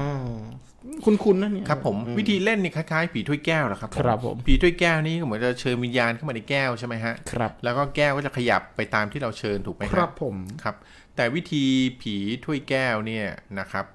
ก็ มันเป็นไปได้ที่ว่าอาจจะแบบ คนที่เล่นอยู่เนี่ยอาจจะแบบใสดึงเองจะดึงดึงแก้ว ดันดันแก้วอะไรอืมแบบนี้นะครับผมครับผมเพราะฉะนั้นผมแนะนำให้เปลี่ยนเป็นครกดีกว่าอ่าครับผมหนักเกินไปครับผมอ๋อผีก็ไม่มีแรงขยับครับผมเราดูผีปากกาของเราเองนะครับ วิธีการเล่นนะครับผมถ้าท่านสนใจที่จะเล่นผีปากกาอุปกรณ์ที่ต้องใช้คือกระดาษ A4 หนึ่งแผ่นครับนะแล้วครัก็บดินสอถ้าหาไม่ได้ใช้ปากกาสีขาวก็ได้ปากกาครับห้ามใช้ดินสอห้ามใช้ดินสอผีด้วยปากกาห้ามใช้ดินสอนะครับผมโอเคและขอเตือนว่าเพราะว่าปากถ้าใช้กาดินสอแล้วจะเป็นยังไงเพ ราะว่าถ้าใช้ดินสอเขาจะกลายเป็นผีดินสอแทนครับโอไม่เคใช่ผีเราปากก็ต้องกาพูดอีกแบบหนึ่งครับ ผมเข้าใจแล้วว่าปากกาที่เอามาใช้เนี่ย เมื่อใช้เรียกวิญญาณเสร็จแล้วเนี่ย ห้ามนำไปเขียนเด็ดขาดเป็นเวลา7วันนะครับ ถ้าท่านอยากจะใช้ชีวิตแบบเป็นปกติอะนะครับ อืมทำไมล่ะถ้าใช้ถ้าเอาไปเขียนแล้วเป็นไรถ้าหมึกมันจะไม่ติดฮะอ๋อเหรอโอ้โหครับร้ผอนมขนาดนั้นร้อนฮะร้อนครับผม อืม งั้นถ้าจะเขียนอะไรไม่ได้เลย 7 วันครับผมครับผมครับวิธีเล่นผีปากกานะครับนำกระดาษมาหนึ่งแผ่น วาดรูปบ้านที่มีประตูหน้าต่างอยู่ตรงกลางกระดาษครับอยู่ตรงกลางกระดาษเลยนะครับผมครับผมด้านข้างของบ้านเนี่ยให้วาดต้นไม้ด้านละหนึ่งต้นอืมโดยวาดรูปผลไม้อยู่บนต้นไม้ด้วย โอ้นะครับผม ขั้นที่2มุมบนซ้ายให้เขียนว่า yes อ๋อ no มุมบนขวาให้เขียนว่า no ครับ มุมล่างซ้ายเขียนว่า sure ครับ และมุมล่างขวาให้เขียนว่า not sure นะครับ เขียนตัวเลข0ถึง9ไว้ใต้บ้าน ด้านบนให้เขียนอักษร ด้านบนมาถึงบนหลังคาบ้านเนี่ยนะครับ เหนือหลังคาบ้านให้เขียนอักษร A ถึง Z นะครับอืมคล้ายกับการเขียนตัวอักษรในผีถ้วยแก้วนะ ครับผม ข้อ 3 ให้ผู้เล่นนะครับ ตั้งแต่ 2 คนนะครับครับจับปากกา จับปากกาครับด้วยมือข้างที่ถนัดครับนะครับ แล้วนำหัวปากกาจิ้มที่ประตูบ้านครับพร้อมทั้งหลับตาและนับหนึ่งถึงสิบจากนั้นลืมตาขึ้น แล้วก็ท่องว่า วิญญาณเอ๋ยเอ๋ยมาเล่นกิกับน้ำบ่อไหน ไม่ใช่บอกกล้าให้ท่องว่าวิญญาณเอ๋ยครับมาเล่นกันเถอะสี่ครั้งอ่าอ่าครับผมนะครับ เมื่อครบแล้วก็ให้ถามว่ามาหรือยัง ถ้ามาแล้วให้ไปที่ yes ปากกาครับก็จะเลื่อนไปที่ yes และให้เราเริ่มถามอันนี้ำถามคือเล่นได้เฉพาะกับแบบวิญญณคนต่างประเทศวะเนี่ยคนไทยก็เล่นได้นะครับเอาผมเหรอผมว่านะก็เปลี่ยนถ้าเป็วินธี yes เป็นนี้ใช่อะก็เปลี่ยน yes อะไรพวกนี้เป็นใช่เป็นไม่อะไรแบบเนี้ยเป็นไม่ซะอ่าก็อาจจะนะครับเปลี่ยนเขียนคำว่า yes เป็นอืมตะเอยอยักษ์สอเสือ อันอย่างนั้นไม่ได้ก็เปลี่ยนว่าใช่ซะเลยดีกว่าโอเคอย่างนั้นก็นะถ้าลำบากขนาดนั้นแล้วก็อ่าแล้วในวิธีการเล่นผีปากกาเนี่ยเมื่อถามเสร็จเรียบร้อยแล้วเนี่ย ก็ให้บอกว่าขอให้วิญญาณที่มาเนี่ยครับออกจากปากกาแล้วไปที่ประตูบ้านนะคครัรับบผมหลังจากนั้นปากกาก็จะเลื่อนไปที่ประตู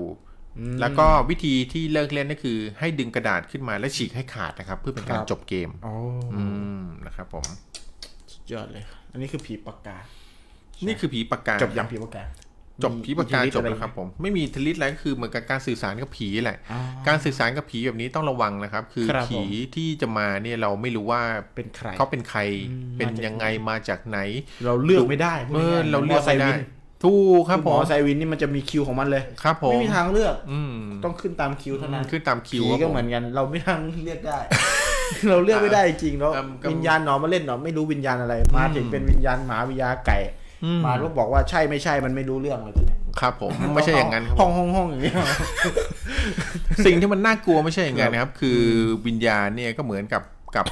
การเล่นกับเหมือนกับเราเจอคนที่เราไม่รู้จัก เชิญคนครับแปลกหน้าเข้าบ้านนะนะอ่าเราไม่มีทางรู้เลยว่าคนแปลกหน้าที่เข้ามาในบ้านเราเป็นคนดีหรือเป็นคนเลวอ่าใช่ถ้าเขาเป็นคนดีก็ดีไป แต่ถ้าครับเขาเป็นคนเลวล่ะครับ ผมครับอืมระวังให้ดีนะครับ เล่นครับแบบนี้มีความเสี่ยงอยู่นะครับถ้าจะเล่นหรืออะไรก็ต้องระวังตัวให้ดีนะครับใช่ผมอย่าเรียกใครสุ่มสี่สุ่มห้าเข้าบ้านเพราะว่ามันมีความเชื่อว่า คือสัมภเวสีหรือผีที่ทั่วไปที่ที่ที่ไปทั่วไปเนี่ย เขาจะเข้าบ้านหรือเข้าในเคหสถานของคนของคนมีชีวิตไม่ได้อืมเพราะมันเป็นพื้นที่ของเขาที่เขามีเจ้าที่เจ้าทางอครับยู่ผมแต่เมื่อไรก็ตามที่คนที่เป็นเจ้าบ้านเนี่ยนะคครัรับผมเอ่ยคำอะไรสักอย่างหนึ่งอืมที่ชักชวนเขาเข้าไป มีครับผมโอกาสที่เขาจะเข้ามาได้ ถูกต้องครับผมครับ อืม เพราะฉะนั้นถึงบอกว่าน่ากลัวมากนะครับสำหรับคนครับที่อยากลองของหรืออะไรแบบเนี้ยครับก็ให้ระวังตัวให้ดีนะครับครับเพราะอย่างที่คุณจักรีได้บอกไปแล้วว่าบ้านครับทุกบ้านมีเจ้าที่เจ้าทางที่ดูแลบ้านของเราอยู่นะครับครับผมอาจจะมีเทวดาที่ดูแลรักษาบ้านเราอยู่เนี่ยอ่าฮะสิ่งชั่วร้ายจริงจะเข้ามาไม่ได้เลย ถ้าเราครับถ้าเจ้าของบ้านไม่ได้เอ่ยปากอนุญาตให้เข้ามาครับผมเพราะฉะนั้นระวังให้ดีนะครับครับในอย่าเรื่ไปองนี้เอ่ยปากอนุญาตใครเข้ามาง่ายถูกๆต้องเพราะว่าครับผมเขาอย่างที่พี่ ที่เงาหัวทอยบอกก็คือเข้ามาเขาเราก็ไม่รู้ว่านิสัยเขาเป็นยังไงอืมนะครับ แล้วเขาจะมาขโมยของเราหรือเปล่าอืมก็ไม่รู้ถูกต้องครับผมงั้นเข้ามาแล้วเออผีจะมาขโมยของอืมจะมาขโมยทำไมวะเอออันเนี้ยเขาต้องเออเข้าใจเรารู้กันนะว่าการที่เรียกใครเข้าบ้านเป็นเรื่องอันตรายนะต้องครับระวังผมก็ระวังอืม ต่อไปนะครับผมก็เป็นเป็นวิธีในการเชิญวิญญาณเป็นการละเล่นอันหนึ่งนะครับ ของอาต่างชาติดีกว่าอืมเขาเรียกเขาเรียกวิธีการละเล่นอันนี้ว่าเกมชาลีชาลีนะครับผมชาลีชัปปินเคยเล่นไม่ใช่ชาลีถือชาร่มลีอันหนึ่งนะครับนะผมเกมชาลีชาลีอ๋อชาลีครับผมชาลีครับผมเกมชาลีชาลีเนี่ยเป็นการเรียกวิญญาณของเด็กชายชาวเม็กซิกันคนหนึ่งครับผมนะครับ เกมนี้ได้รับความนิยมอย่างมากสำหรับอ่าวัยรุ่นนะครับครับ จนเกิดเป็นกระแสในโลกออนไลน์ นะครับ จนเกิดมีแฮชแท็กคำว่าชาลีชาลีชาเลนขึ้นมาอ่าซึ่งเป็นประสบการณ์เล่นกับผีที่เล่นกันแพร่หลายอย่างมากนะครับ วิธีการเล่นชาลีมีอยู่หลายวิธีครับบางวิธีเล่น2คนนะคครัรับบบางวิธีต้องใช้ดินสอ6แท่งวางเป็นรูปกล่องเปิดหนึ่งด้านอืมแต่วิธีที่เราชวนให้ทุกคนเล่นวันนี้เป็นวิธีแสนง่ายนะครับทำให้คุณได้เล่นกับวิญญาณของชาลีแบบไม่ต้องยุ่งยากอ๋อครับพี่ผมเดี๋ยวเดี๋ยวพี่พี่จะชวนใครเล่นเนี่ยผมไม่ได้เล่นด้วยนะ ผมงั้นว่าชาลีนี่ อืม อืมอย่างนี้วิธีอุปกรณ์ที่ต้องเตรียมคือกระดาษ1แผ่นดินสอสองแท่ง วิธีการเล่นนะครับผม ขีดเส้น2เส้นให้ตัดกันตรงกลางกระดาษคือขีดกากบาทนะครับ พูดง่ายๆให้มีช่องสีช่องนะครับผม ด้านซ้ายบนและด้านขวาล่างให้เขียนคำว่า yes ด้านขวาบนและด้านซ้ายล่างเขียนคำว่า no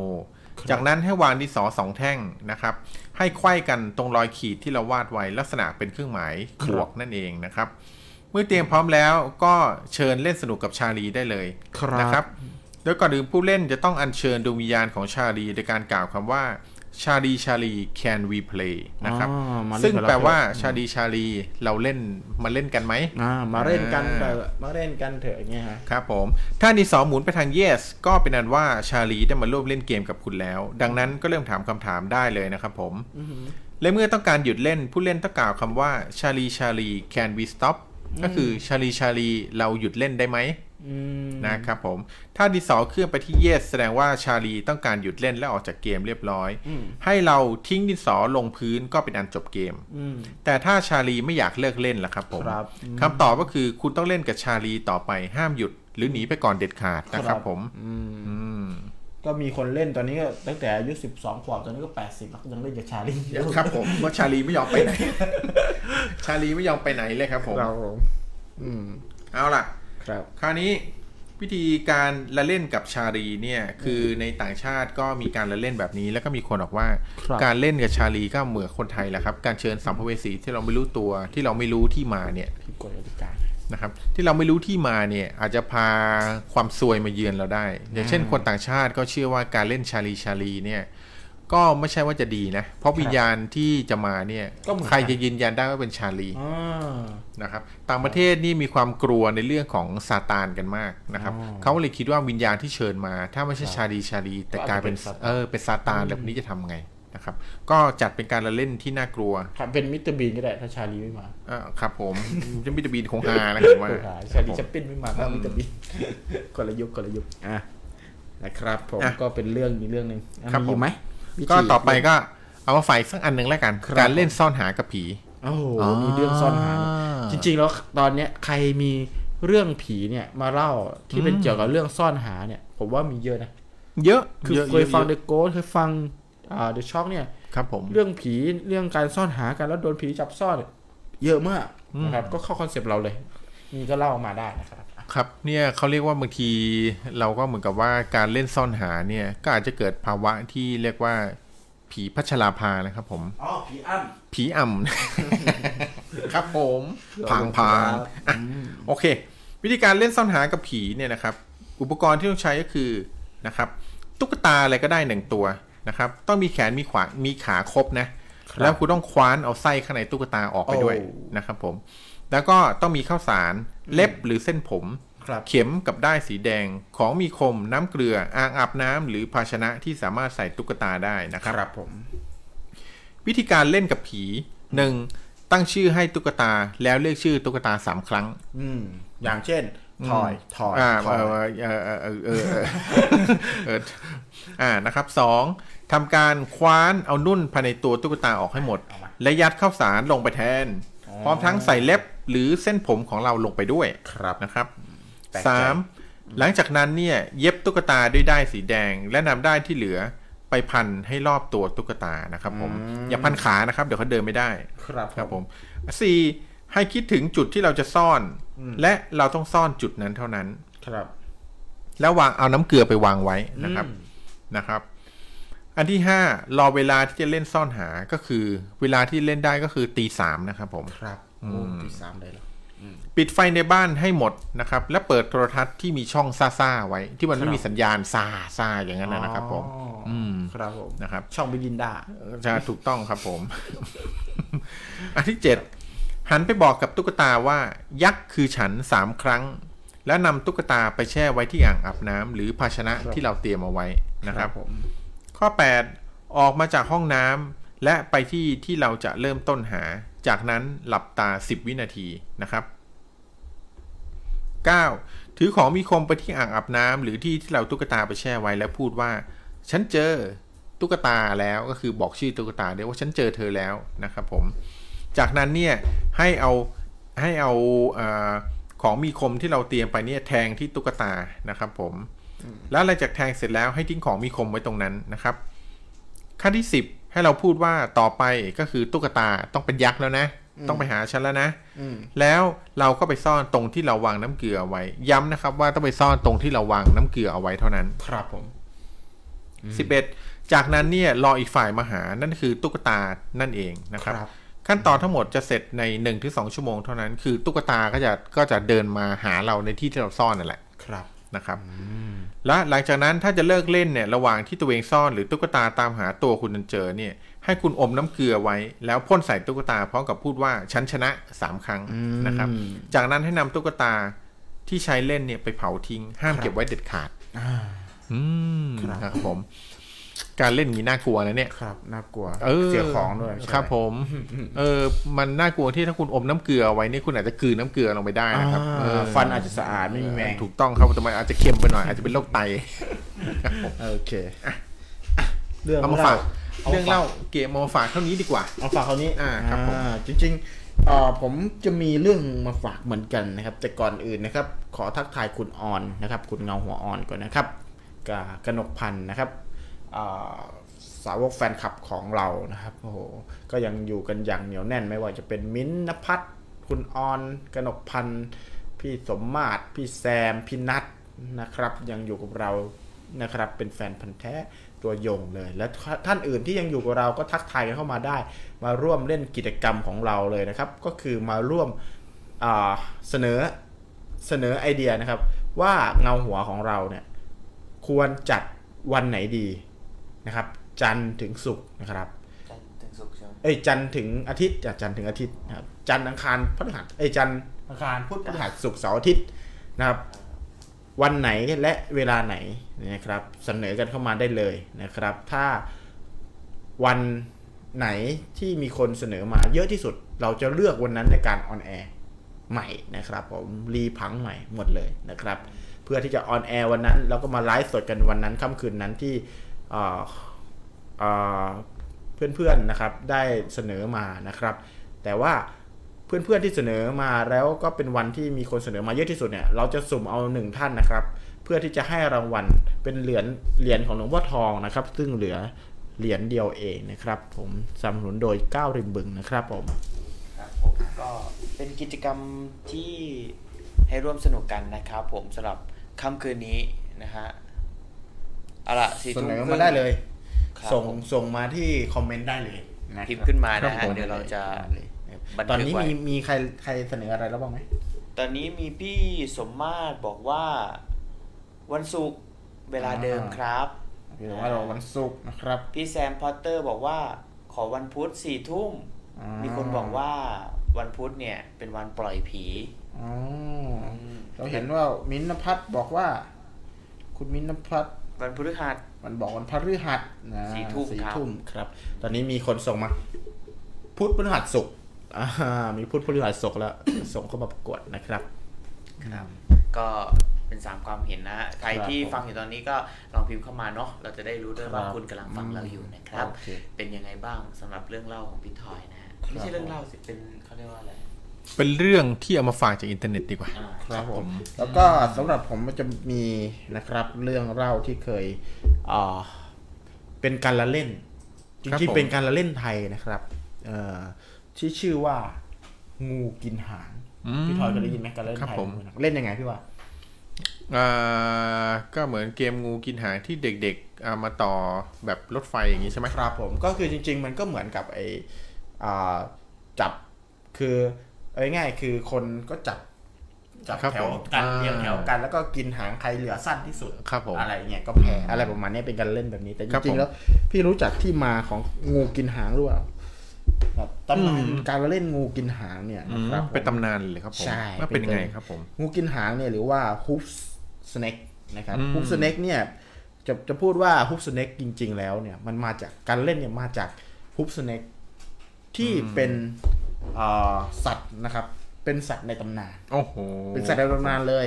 หรือว่าเป็นเครื่องรางเครื่องรางของขลังอืมนะครับ เครื่องรางของขลังนั่นเองนะครับเอ่อ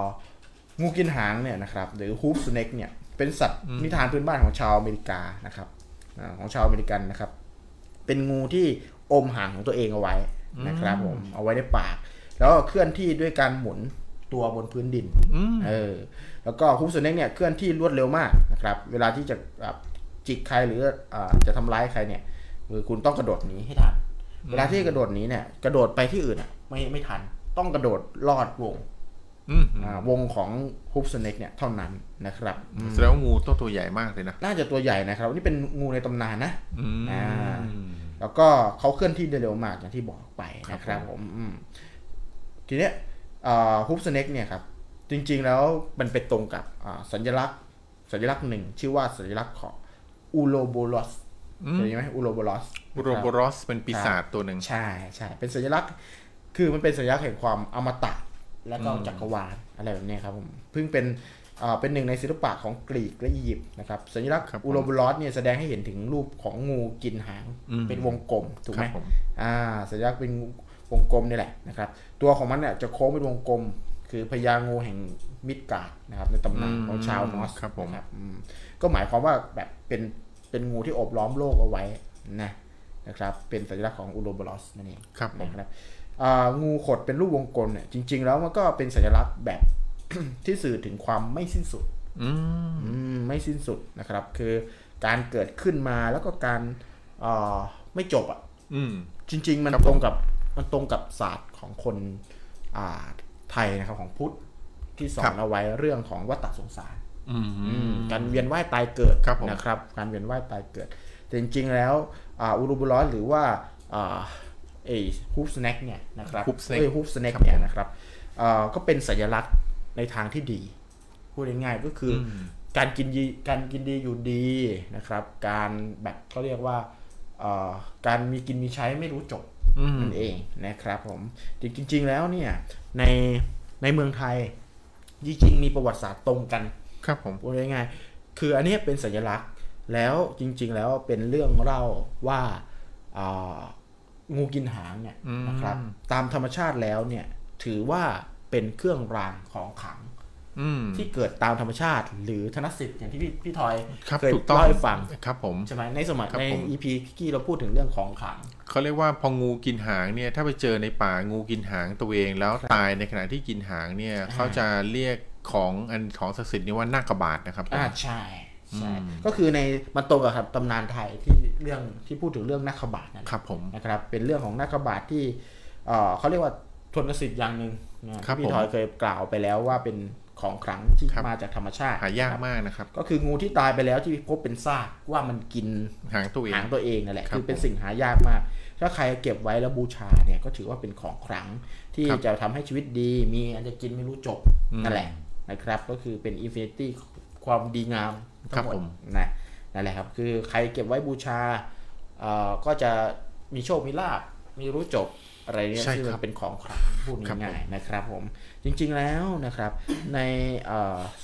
ความเชื่อของการละเล่น คือการละเล่นน่ะไปหยิบเอาความเชื่อแบบนี้มาครับนะครับเอาหยิบเอาความเชื่อเอาตำนานนี้มาเขาก็เลยเล่าถึงตำนานว่าจริง ๆ แล้วไอ้งูกินหางมันมาจากอะไรอืมนะครับงูกินหางเอ่อในฝั่งไทยเนี่ยเราเรียกว่านาคบาทครับผมนะครับมีเรื่องเล่าเกี่ยวกับนาคบาทเยอะแยะมากมายนะเป็นเรื่องครับของเอ่ออะไรนะ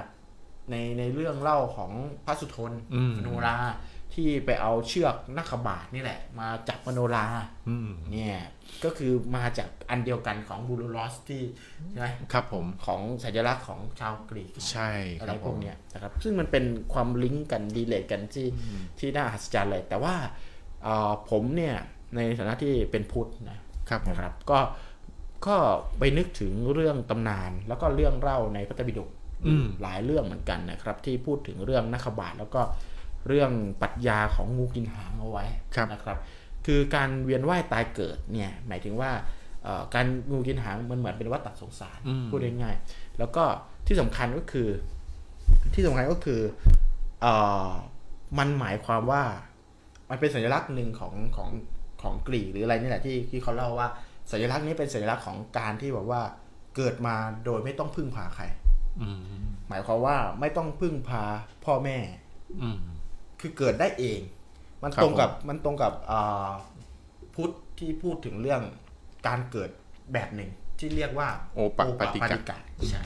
คือการเกิดโดยที่เกิดโดยเต็มวัยเลย ไม่ต้องไม่โดยเกิดโดยพึ่งพาอะไรครับนะผมซึ่งในพุทธเนี่ยบอกว่าการเกิดแบ่งออกเป็นสี่อย่างถูกไหมครับผมการเกิดโดยไข่ครับผมนะครับการเกิดโดยคัน ซึ่งครัเป็บนผมพวกเราเนี่ยเกิดโดยคันครับนะครับ แล้วก็การเกิดโดยอ่าไพร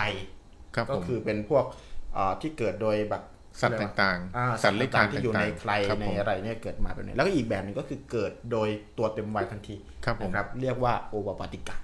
ครับโอปปาติกะเนี่ยนะครับในพุทธศาสนาเนี่ยก็คือเป็นพูดถึงเรื่องเรื่องเหมือนเหมือนงูกินหางเหมือนกันนะครับคือเป็นเหมือนแบบปริศนาธรรมบางอย่าง ในในตะวันตกเนี่ยอ่าที่เป็นงูกินหางที่เป็นเป็นเป็นสัญลักษณ์ของความแบบของของโลกอะ ขครัองบการเกิดขึ้นมาของโลกที่ไม่ได้เกิดมาเพราะว่าเจ้าเนี่ยนะครับ กลายเป็นงูที่วงอยู่บนรอบโลกอะไรเงี้ยนะครับ มันตรงกับอ่าความคิดเอ้ยมันตรงกับคำสอนของของพุทธที่พูดถึงเรื่องโอปปาติกะเอาไว้ว่าการเกิดการกำเนิดโดยที่ไม่ต้องพึ่งอะไรเลยเนี่ยครับผมนะเป็นเหมือนการกำเนิดของของของของเปรตอืมของอสุรกายอาของเดรัจฉานอืมและของอา พรหมและเทวดานะครับครับซึ่งผมเดรัจฉานเนี่ยจริง ๆ แล้วเดรัจฉานแบ่งออกเป็นสองอย่างก็คือเดรัจฉานที่ออกมาเกิดมาแล้วออกมาตามตามไข่ตามคันตามครับผมมูดอะไรเงี้ยเอ้ยตามไข่อะไรเงี้ยก็ก็อีกแบบหนึ่งนะครับ แต่ว่าการเปรียบเทียบโดยโดยจิตของพุทธเนี่ยแบบจะเปรียบเทียบอ่าเหมือนสัมภเวสีอืมนะครับสัมภเวสีก็คือการเกิดขึ้นแล้วดับไปครับผม แล้วก็เกิดใหม่แล้วก็ดับไปเกิดไปแล้วคือวนเวียนอยู่แบบนั้นก็คือพูดถึงเรื่องจิตนั่นเองนะครับ จิตที่มีโทสะเนี่ยก็จะเป็นอสุรกายนะครับ จิตที่มีโลภะก็จะเป็นเปรตนะครับ จิตที่อ่ามีความมีโมหะก็คือความหลงเนี่ยนะครับก็จะเป็นครับผมเดรัจฉานนะครับอ่าแล้วก็จิตที่เป็นสมาธิจิตที่เป็นกุศลนะครับ แต่ไม่ได้หลุดพ้นเนี่ยก็จะเป็นพรหมเป็นอ่าเทวดา ครับนะผมเป็นลักษณะการเกิดของจิตที่เป็นโอปปาติกะเหมือนกันที่ครับเกิดผมเวียนว่ายตายเกิดไม่รู้จบ ซึ่งมันเป็นลักษณะเดียวกันที่เขาเรียกว่าสัมภเวสีอืมจิตสัมภเวสี หมายความว่าเราที่เป็นมนุษย์เองเนี่ยนะครับ ก็มีจิตสัมภเวสีเหมือนกันนะครับ จะสังเกตได้ว่าจิตสัมภเวสีเนี่ยก็คือการเกิดขึ้นแล้วก็ดับไป เกิดขึ้นแล้วดับไป ไม่มีทางเกิดพร้อมกันได้ มันเหมือนคอมพิวเตอร์ที่ต้องทำการ interrupt กันอยู่เสมอ เสครับมอผมไม่มีทางที่จะทำงานพร้อมกันได้แต่มันทำงานเร็วมากจนเรารู้สึกว่ามันทำไปพร้อมกัน ก็เหมือนกัน เวลาพี่ทอยมีโมหะพี่ทอยจะมีโมหะทันที แล้วก็มีแล้วถ้าจะมีโทสะแทรกเข้ามาเนี่ยมันจะต้องดับโมหะออกไป แล้วก็จะเกิดโทสะขึ้นมาก่อนนะครับ สั้นยาวแตกต่างกัน เรียกโอปปาติกะจิตอ่าคือการขึ้นขึ้นมาแล้วก็ดับไปแล้วก็เกิดขึ้นมาใหม่ ดังนั้นเขาเปรียบเทียบในพุทธศาสนาก็จะเปรียบเทียบเรื่องโมหะเป็นเป็นเดรัจฉาน นะครับเหมือนเอ่อเมื่อไหร่ก็ตามที่คุณตายไปแล้วจิตมันเป็นโมหะก็จะ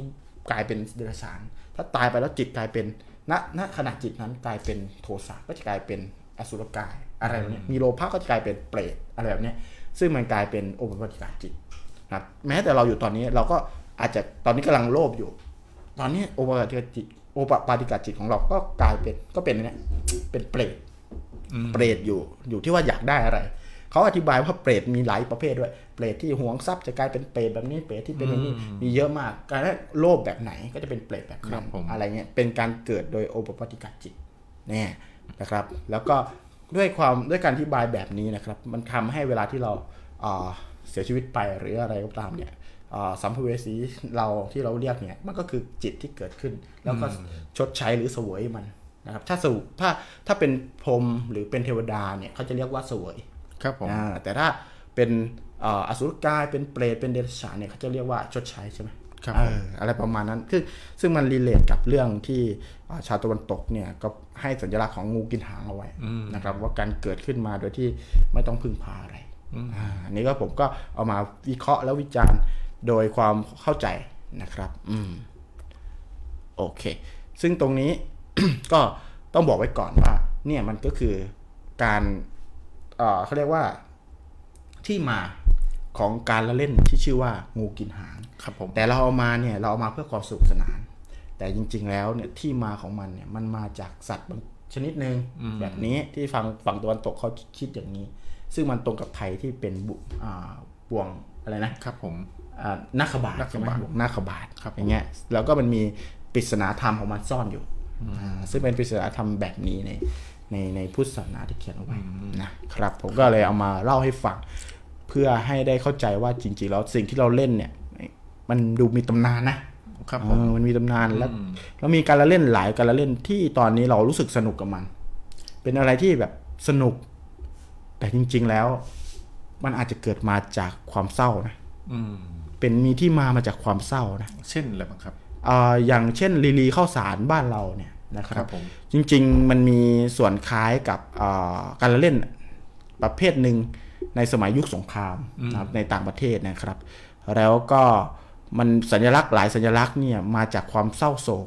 เสียใจแต่อันนี้ผมจำรายละเอียดไม่ได้นะครับจำรายละเอียดไม่ได้ แต่ว่ามาจากความเศร้าโศกเสียใจจึงเกิดเป็นเป็นสัญลักษณ์ในการละเล่นในการเล่นในการซ่อนครับอ่าอะไรแบบเนี้ยนะครับอืมตุ๊กตาหมอนซ่อนผ้าอะไรแบบเนี้ยอืม ก็ก็เดี๋ยวเดี๋ยวถ้าเรามีเวลาเราจะไปลงรายละเอียดตรงนี้ให้ฟังนะครับผมซึ่งผมอ่านมาคร่าวๆว่าจริง ๆ แล้วเอ่อการละเล่นหลายการละเล่นที่เราสนุกสนานอยู่ณปัจจุบันก็คือ การเล่นที่เกิดมาในยุคสงครามเอ่ยเกิดมาจากที่มาที่มันดูมีอะไรที่ซับซ้อนเอ่ยเนี่ยอย่างงูกินหางเป็นต้นแบบนี้นะครับอืมก็สำหรับ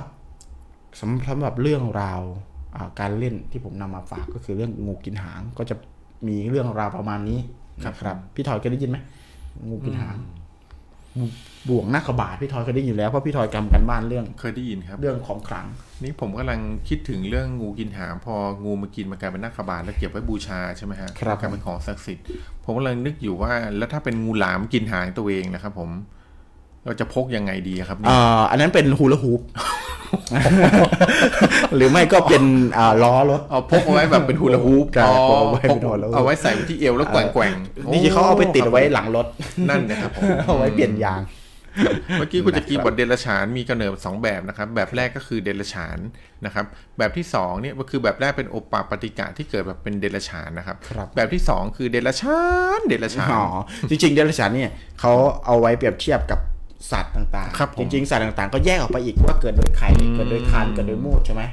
อ่าจริง ๆแล้ว ถ้าเกิดโดยคันน่าจะเป็นหิด มีไหมเดรัจฉานที่เกิดโดยคันมีดิครับ เกิดมาและคันเลยเป็นหิดไม่ใช่คนละคันแล้วเป็นหมามุ้ยก็มีนะครับ ก็คือเดรัจฉานที่เกิดในคันก็อย่างวัวควายนะครับผมที่เกิดมาในคันเนาะอืมอ่าแต่ว่าที่ผมพูดถึงเดรัจฉานที่พูดถึงเนี่ยเป็นเรื่องเดรัจฉานทางจิตอืมอืมจิตแล้วเขาก็ตีความออกมาเป็นว่าตายไปแล้วอาจจะกลายเป็นหมูเป็นหมาเป็นสัตว์สัตว์นรกที่พูดถึงนั่นแหละครับผมที่เขาบอกว่าทางอาสารความเชื่อของของพุทธเนี่ยคือตายไปลงนรกเนี่ยจะเป็นสัตว์นรก เราก็จะมีใช่ครับภาพหนึ่งที่เราเห็นก็คือ เวลาที่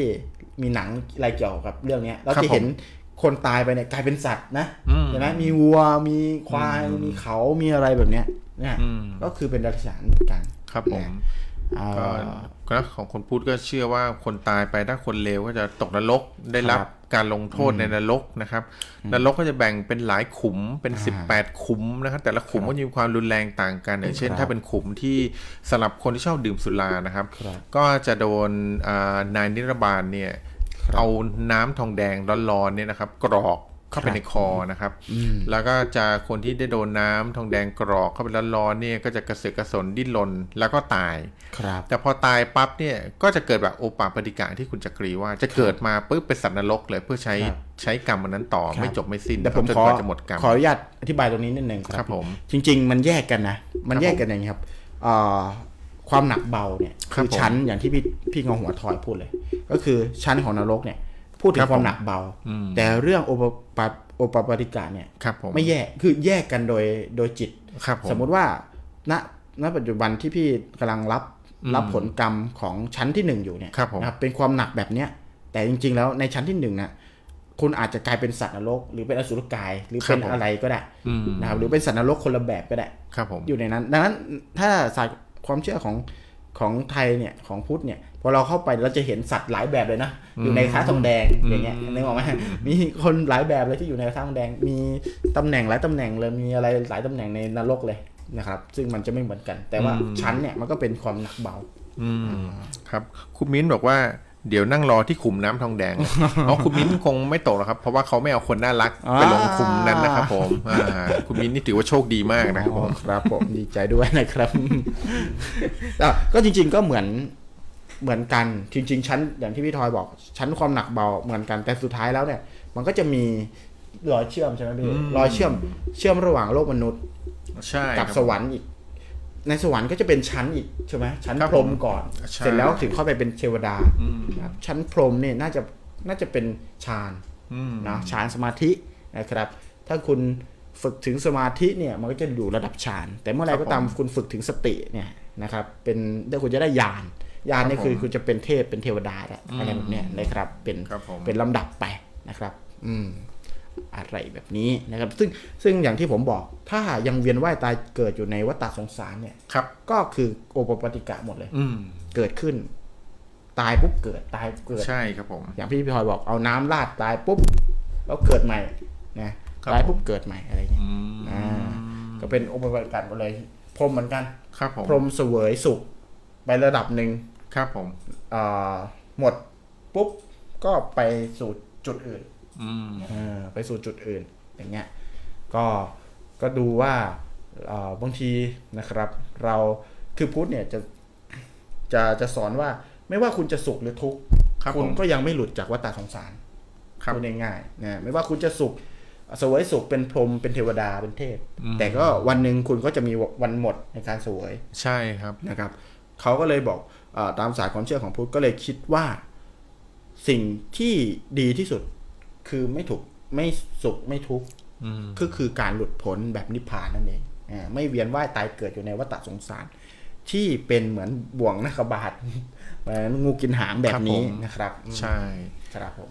ครับขอเสริมความเอ่อที่คุณจักรีได้อธิบายไปเรื่องสวรรค์นะครับในเรื่องการเวียนว่ายตายเกิดเนี่ยครับเอ่อเราเชื่อว่าพอคนทำความดีแล้วก็ จะขึ้นมาอยู่บนสวรรค์โดยแบ่งเป็นชั้นๆของสวรรค์ใช่ไหมฮะครับเหนือกว่าเหนือกับสวรรค์ชั้นสูงสุดขึ้นไปเนี่ยก็คือเป็นชั้นที่เรียกว่าพรหม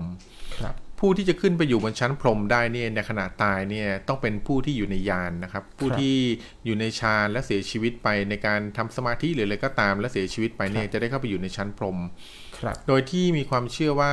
พรหมชั้นสูงสุดเนี่ยคือพรหมที่เรียกว่าชั้นสุทธาวาสถ้าได้อยู่ยังไม่ใช่พรหมชั้นสูงสุดนะครับพรหมสุทธาวาสเนี่ย ครับเพราะว่าผู้ที่อยู่ในชั้นพรหมสุทธาวาสเนี่ยจะไม่ต้องกลับมาเกิดแล้วพอหลังจากอยู่ในชั้นพรหมนั้น คือเมื่อครบอายุปั๊บเนี่ย ก็จะได้เข้าสู่นิพพานเลยครับแต่มีพรหมอยู่ชั้นหนึ่งที่ที่ไม่มีใครอยากจะเข้าไปอยู่นะครับ ถึงแม้ครับจะเป็นชั้นพรหมด้วยกันก็คือ ชั้นพรหมผมไม่แน่ใจว่าชื่อนี้ชื่ออะไร แต่ว่าในในทั่วไปเขาเรียกว่าพรหมชั้นเนี้ย จะไปเกิดเป็นอ่าพรหมลูกฟักอืม ก็คือพรหมชั้นเนี้ยนะครับ คนที่คือสำเร็จสมาธิขั้นสูงมากจะแบบแบบไม่ออกมาแล้วไปอยู่ในพรหมชั้นเนี้ยฮะคือจะกลายเป็นเหมือนกับเป็นเป็นเป็นเป็นเสวยสุขในสมาธิการเหมือนลักษณะเหมือนเป็นรูปปั้นนะฮะไปนั่งอยู่เป็นรูปปั้นนะยาวนานเป็นแบบนานจนนับอสงไขยปีไม่ได้เลย และอสงไขยและหลังจากหลุดจากพรหมชั้นนี้มาแล้วเนี่ยก็จะไม่ได้เข้าสู่นิพพานนะครับผมอืมเพราะฉะนั้นในครั้งที่พระพุทธเจ้าได้ทรงทรงตรัสรู้นะครับ แล้วก็ในครั้งที่พระพุทธเจ้าได้ทรงได้ทรงตรัสรู้แล้วเนี่ยท่านจะไปโปรด คนแรกที่ท่านคิดคือท่านจะไปโปรดอาจารย์ของท่านนะครับ ที่ที่สมัยที่ท่านกำลังแสวงหาหนทางดับทุกข์ก็ได้ไปเป็นลูกศิษย์ของพราหมณ์นะครับ ท่านก็กล่าวว่าจะไปโปรดอาจารย์ก่อนเป็นท่านแรกปรากฏว่าพระองค์ไปช้าไปครับพราหมณ์ท่านนั้นเนี่ยที่เป็นอาจารย์ของพระองค์เนี่ยได้เสียชีวิตไปแล้วอืมนะครับ แล้วไปเกิดเป็นพรหมลูกฟัก พระพุทธเจ้าถึงกับเอ่อท่านทรงอุทานว่าชิบหายแล้วนะครับ คือครับคำว่าชิบหายแล้วที่ท่านอุทานคือท่านไม่สามารถช่วยอาจารย์ท่านได้ทันอาจารย์ท่านเนี่ยคือไม่ได้ไม่ได้พบเห็นหนทางดับทุกข์จากที่พระพุทธเจ้าท่านได้ตั้งใจเอาไว้นะครับบังเอิญท่านตายแล้วไปเกิดเป็นพรหมในเป็นพรหมลูกฟักซะก่อนอ่าครับเราไม่แน่ใจพรหมอาจจะเป็นพรหมชั้นสุทธาวาสที่ผมบอกนี่แหละครับนะครับผม อืมอันนี้ก็คือเป็นที่มาของพรหมชั้นต่างๆ เขาก็บอกว่าถ้าในชีวิตมนุษย์เนี่ยท่านสามารถปฏิบัติธรรมจนบรรลุถึงขั้นโสดาบันได้เนี่ยครับถ้าท่านใดที่บรรลุจนถึงขั้นโสดาบันเนี่ยท่านจะกลับมาเกิดอีกเจ็ดชาติเท่านั้นอืมนะครับและหลังจากเกิดครบเจ็ดชาติเนี่ยท่านก็จะได้เข้าสู่พระนิพพานเจ็ดชาติที่ท่านเกิดเนี่ยครับการันตีว่าท่านจะไม่ได้เกิดในในชาติที่มีภพภูมิต่ำกว่ามนุษย์อืมอืม แล้วก็จะไม่ได้ครับเกิดในครอบครัวที่คือพูดง่ายๆว่าจะไม่ได้เกิดในครอบครัวที่เป็นแบบคนยากจนหรือว่าต้องมาทรมานหรืออะไรแบบนี้แหละจะเกิดในครอบครัวที่ดีตลอดนะครับ ในเจ็ดชาติ แล้วหลังจากนั้นก็จะเข้าสู่พระนิพพาน อันนี้ก็เป็นความเชื่อครับนะครับ ความเชื่อของทางศาสนาพุทธอืมนะครับ ก็คือจริง ๆ ไม่ว่าจะเป็นชั้นชั้นบนกว่ามนุษย์ หรือชั้นล่างกว่ามนุษย์ครับนะผมมีข้อดีข้อเสียนะครับ พูดง่ายๆก็คือ ทุกชั้นข้างบนหรือชั้นข้างล่างเนี่ยครับผมมีความต้องการอยากอยู่ชั้นมนุษย์เพราะมันสามารถทำได้ทั้งดีและเลวใช่ครับผมเนี่ยนี่คือเป็นเป็นสิ่งที่เขาเล่ากันมานะครับเป็นสิ่งที่เป็นตำราตำรับตำราของครับของพุทธศาสนานะใช่ครับเกจิบางจารย์เกจิอาจารย์บางท่านนะก็ถึงกับอะออกมาบอกว่าแม้แต่การเกิดเป็นมนุษย์เนี่ยที่เราเห็นว่าทรมานเหลือเกินต้องแบบใช้ชีวิตด้วยความทรมาน แต่การเกิดเป็นมนุษย์เนี่ยแม้แต่เทวดายังอิจฉานะครับ แม้แต่เทวดาในชั้นสูงเนี่ยแม้แต่พระอินทร์หรือใดใด ๆ ก็ตามเนี่ยยังอิจฉาในการเป็นมนุษย์นะฮะทุกคนอยากกลับมาเกิดเป็นมนุษย์แต่กลับมาไม่ได้ ครับผมนะครับแต่ขณะที่เราได้มีโอกาสเกิดเป็นมนุษย์แล้วเนี่ยครับก็เราฉวยก็โอกาสนี้สร้างบุญซะเยอะๆครับนะครับผม อืมก็อันนี้คือเป็นคติความเชื่อของของของทางพุทธศาสนานะครับผมเป็นเรื่องเล่านะครับนรกสวรรค์การทำเอ่อปฏิบัติอะไรก็แล้วแต่นะครับไม่ว่าจะชาติไม่ว่าจะญาติไม่ว่าจะเอ่อ ปฏิบัติไม่ดีหรืออะไรอย่างเงี้ยนะครับครับแต่จริงๆแล้วมันเริ่มมาจากการที่เราพูดถึงสัญลักษณ์ที่เกิดใช่ขึ้นครับในโลกนี้นะครับ มันมีความตรงกันอยู่หลายอย่างนะครับ ในคติความเชื่อของของของตะวันตกนะครับ ซึ่งมีศาสนาเหมือนกันเนี่ยก็ก็จะอธิบายเรื่องนี้เหมือนกันนะครับ ในแบบ ของตัวเองใช่อย่างที่ผมได้ได้บอกไปหลาย ๆ ครั้งที่ผ่านมาว่าประเพณีต่างๆ ในโลกนี้น่าสัศจรรย์มากเลยนะครับครับคือประเพณีเหล่านี้ไม่ว่าจะเกิดในคนละทวีปคนละภูมิภาคแต่มีความคล้ายคลึงกันมากครับเอ่อเช่นเรื่องของงูกินหางนาคบาทที่คุณจักรีได้เล่าไปนะครับครับผมก็เป็นประเพณีที่เกิดมีเรื่องเล่าแบบนี้ทั่วโลกเหมือนกัน ใช่ใช่ใช่ก็ก็เป็นคติความเชื่อแล้วก็เป็นเรื่องของประวัติศาสตร์ ครับผมของแต่ละศาสนาด้วยนะครับ ซึ่งมันมีความเชื่อมโยงกันแล้ว ก็สนุกมันแฟนตาซีอะคือสำหรับผมคือมันเป็นแฟนตาซีครับนะมันเป็นเรื่องความบันเทิงเป็นหลักนะครับ แล้วก็เอ่อไม่ว่าจะเป็นคัมภีร์ของศาสนาไหนก็ตาม ถ้าถ้าจับต้นชนปลายแล้วเนี่ยมันมีความเขาเรียกว่าเอ่อใกล้เคียงกันนะใช่ครับมีผมเรื่องเล่ามาจากเรื่องคล้ายกันอืมหรืออะไรเงี้ยเหมือนว่าจะมีรากมาจากที่เดียวกันใช่ใช่ใช่ซึ่งก็ ก็เป็นเรื่องที่ที่เราก็เอามาเล่าว่ามันเป็นที่มาของการละเล่นหนึ่งหนึ่งการอย่างละเล่นครับผมอืมอะโอเคสำหรับค่ำคืนนี้นะครับ ยังอยู่กับเรานะครับ ในคอนเซปต์ที่ชื่อว่าการละเล่นหลอนนะครับอืมในตอนนี้คือเรามีกิจกรรมให้เล่นด้วยนะ เป็นการทายมาว่า คือไม่ใช่ทาย คือให้ร่วมสนุกครับ มานำเสนอว่าเงาหัวของเรานั้นควรจัดวันไหนดีนะครับ ตอนนี้มีส่งเพิ่มไหม เงาหัวไหมมีเพิ่มมาจากมีเพิ่มมาจากพี่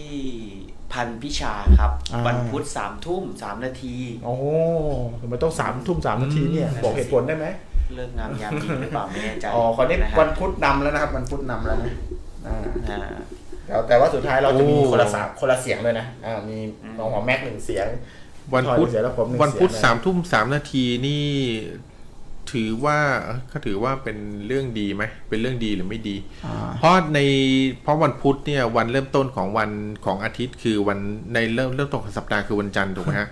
จันทร์อังคารพุธครับวันพุธนี่คือวันที่สามนะครับสามทุ่มสามนาทีแล้วก็จะได้เลขสามสามสามครับนะครับผม เลข 333 ในทางของยุโรปเนี่ยถือว่าเป็นตัวเลขที่ดีเป็นตัวเลขของพระเจ้านะครับ ตัวเลขของพระเจ้า ตัวเลขของเทวดา ตัวเลขของสิ่งศักดิ์สิทธิ์เนี่ยก็จะเป็น 333เฮ้ยนะครับเดี๋ยววิงหน้าแต่เรามาลุยกันเรื่องนี้ดีกว่า แต่ตัวเลขถ้าสเป็นยองขวัญเออเอออืมอืมรู้ไหมข้อมูลหายาก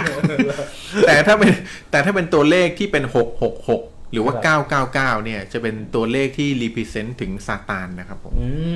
มดังนั้นเราจะได้เห็นในหนังหลาย ๆ เรื่องเนี่ยที่มีเลข 999 หรือว่าเลข 666 เนี่ย ครับผมว่ามันจะเป็นหนังเขาเกี่ยวเขาข้องไม่ได้กับซาตานคิดซึ้งขนาดนั้นเขาบอกว่าสามทุ่มพอดีเขากลับเผื่อกับดึกเอ้าปัติโทเด้แล้วก็อุตส่าห์ผูกไปสามสามสามเราสาวมาไกลจะเดี๋ยวเรื่องตัวเลขเนี่ยน่าสนใจ เพราะตัวเลขทุกตัวเลข มีปริศนาหมดเลยนะใช่ครัถ้าบพูดถึงเนี่ยแต่ละอย่างจีนเนี่ยชอบตัวเลขไหนอ่าอะไรครับผเงี้มยไทยเนี่ยชอบตัวเลขอะไรจีนแต่จีนชอบตัวเลขไหนผมไม่แน่ใจแต่รู้แน่ๆว่าจีนไม่ชอบเลขสี่แน่นอนครับผม คำว่าอีคำว่าสี่ภาคอีสานแปลว่าอะไรอ่าเพราะว่าต้องถามเงาหัวแม็กอะคำว่าสี่ภาคอีสานว่าอะไร มันจะดีอ๋อเหรอสิบแปดบวกใช่ไหมเนี่ยใช่สิบแปดบวกใช่ไหมใช่ใช่ถ้าอ่าหลายๆท่านบอกคนจีนทำไมไม่ชอบเลขสี่เพราะเลขสี่จะออกเสียงคำว่าซี่ตรงกับคำว่าตายนะครับ เพราะฉะนั้นคนจีนจะจะเลี่ยงเลขสี่เพราะมันจะออกเสียงเหมือนซี่ที่แปลว่าตายตายตายเขาจะไม่ค่อยชอบครับนะครับก็เลขคนจีนก็ชอบเลขแปด อะไรอย่างเงี้ยนะแต่จริงๆปริศนาของตัวเลขเนี่ยน่าสนนะน่าเล่นนะแต่ปริศนาของตัวเลขมันเป็นแต่เรื่องลึกลับแต่มันไม่น่ากลัวไงก็มีน่ากลัวอย่างที่บอกหกหกหกเก้าเก้าเก้าเนี่ยเป็นตัวเลขของ13ซาตาน่ากลัวไหนมครับสิบสามเนี่ยทำไมก็เขาแต่ละลิฟต์แต่ละชั้นแม่ไม่มีคำว่าเลขสิบสามบางชั้นมีนะ บางผมเห็นบางที่ลิฟต์มีลิฟต์ในบางที่มีเลขสิบสามแล้วทำไมแต่เขาถึงบางที่ถือว่าไม่มีเลขสิบสามก็ถือว่าเป็นเป็นเลขที่แบบอัปมงคลทำไมถึงเอาประมวลพี่บ้าครับ เพราะว่าตัวเลข 13 เนี่ยมันเป็นตัวเลขที่ไม่มีใครใช้กัน เพราะว่ามันสื่อถึงเรื่องของความโชคร้าย ความเอ่อความซวยเป็นชั้นที่เลข 13 จะเป็นเลขที่เกี่ยวข้องกับวิญญาณของของทางยุโรปฮะของทางยุโรปแต่คนไทยเนี่ยเชื่อเพราะอะไรรู้ไหมเพราะเพราะเวลากลับมาแล้วมันกลายเป็นผีอืม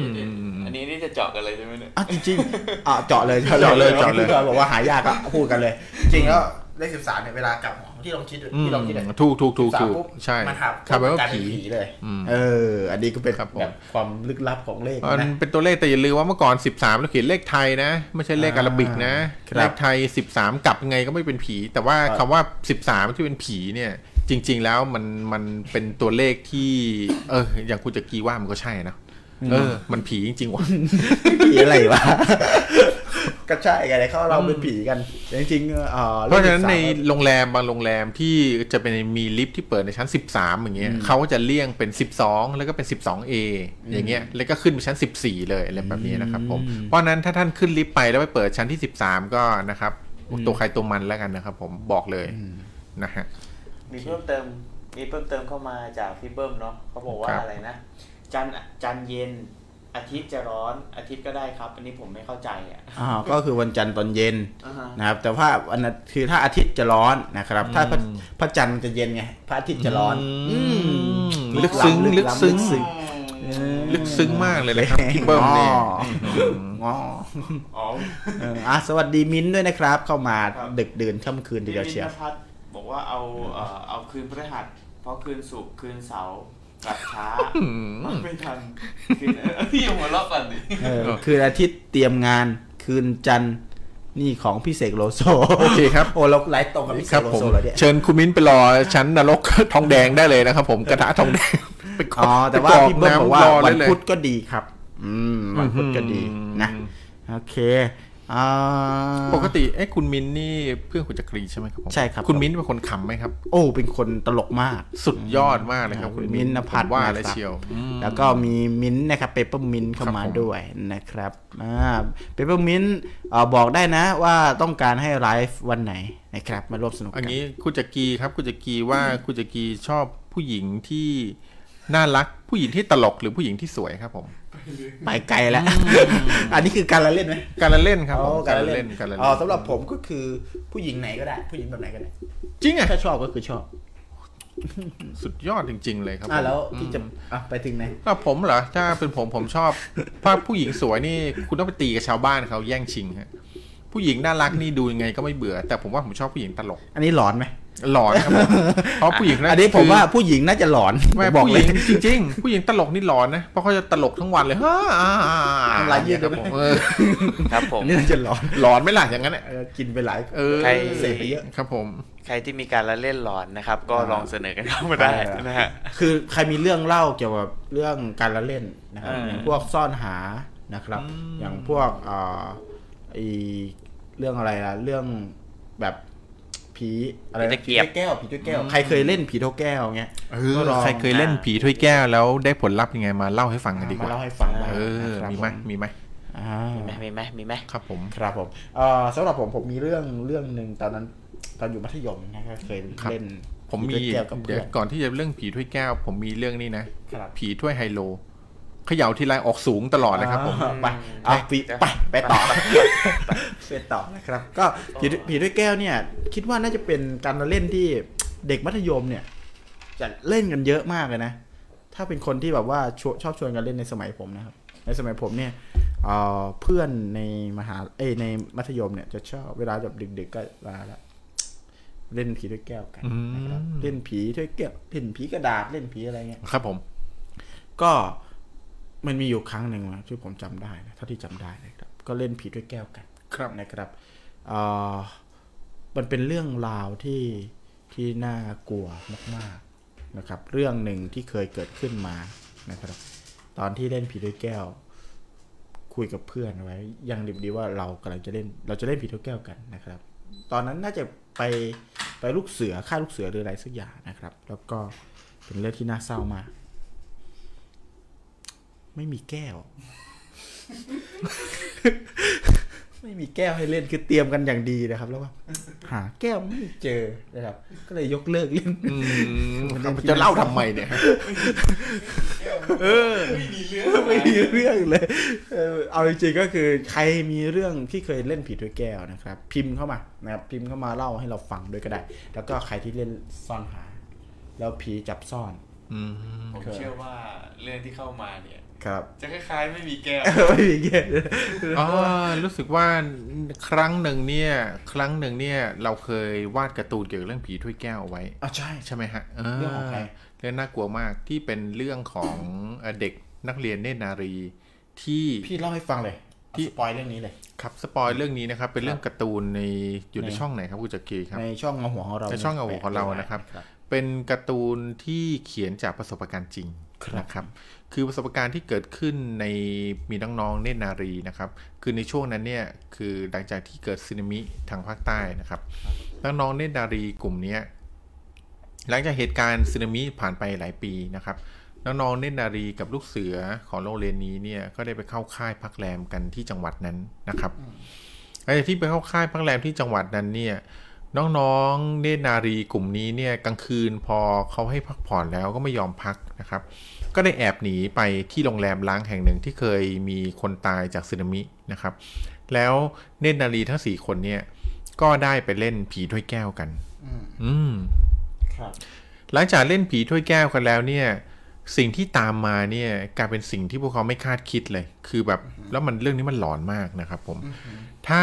ท่านใดอยากสัมผัสความหลอนจากเรื่องนี้เนี่ย เชิญกลับไปดูการ์ตูนของเราได้นะครับ ช่องการ์ตูนของเราในเขาไม่เล่าเรื่องอีกอะไม่เล่า detail อีกอะเอาไม่เล่าไม่เล่าเดี๋ยว spoil เดี๋ยว spoil อ่าไปติดตามดูกันได้เลยนะครับ ผมครับอืมเออจริงๆอะมีเรื่องเรื่องเอ่อผีจับซ่อนอืมเพราะเด็กเนี่ย ไปซ่อนหาไปเล่นซ่อนหากันนะครับคไปรับเล่นแอบไปซ่อนหากันเนี่ย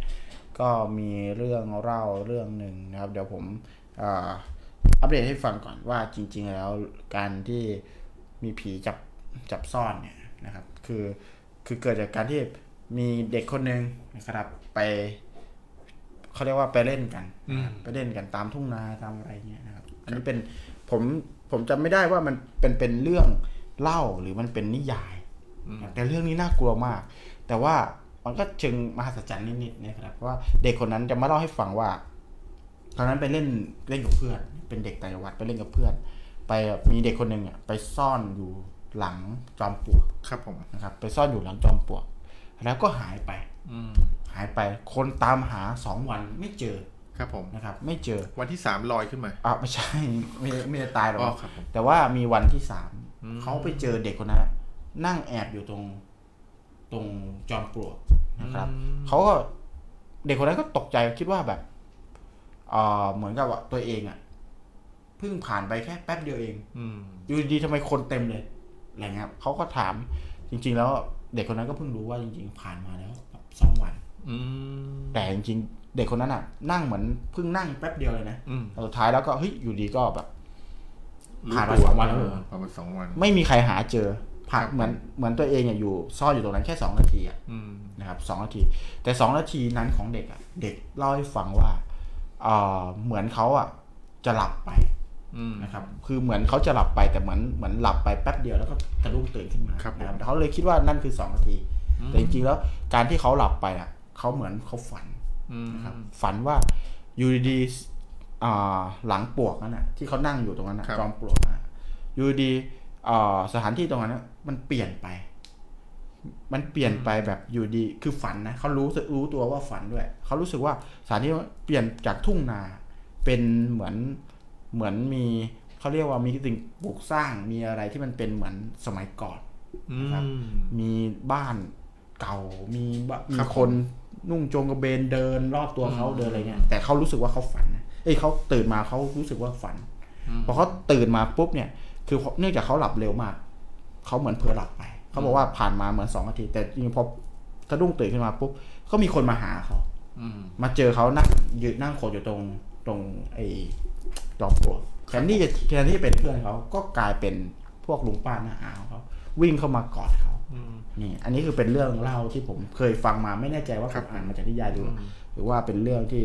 มีคนเล่าให้ฟังนะคครัรับบอ่าพี่เอพี่เอบอกว่าเขาเรียกผีลักซ่อนอ๋อผีลักซ่อน อืมแต่เรื่องที่คุณจักรีเล่ามาเนี่ยคล้าย ๆ กับเรื่องที่ผมเคยได้ยินมาเลยนะ ครับแต่เรื่องที่ผมเคยได้ยินมาเป็นเรื่องของเด็กๆ ที่ไปเล่นซ่อนหาเหมือนกันอืมเพียงแต่เด็กที่คุณจักรีเล่าว่าโดนผีลักซ่อนเขาไม่รู้ตัวใช่ไหมครับแต่เด็กคนนี้ที่ไปเล่นเนี่ยครับเขาได้ไปหลบไปหลบหลัง มันจะมีไม้แบบคล้ายๆ กับครับเป็นซุ้มไม้อย่างเงี้ยนะฮะอืมอืมแล้วก็ไปเล่นไปหลบ พอไปหลบหลังซุ้มไม้นั่นเสร็จ ปรากฏว่าพอ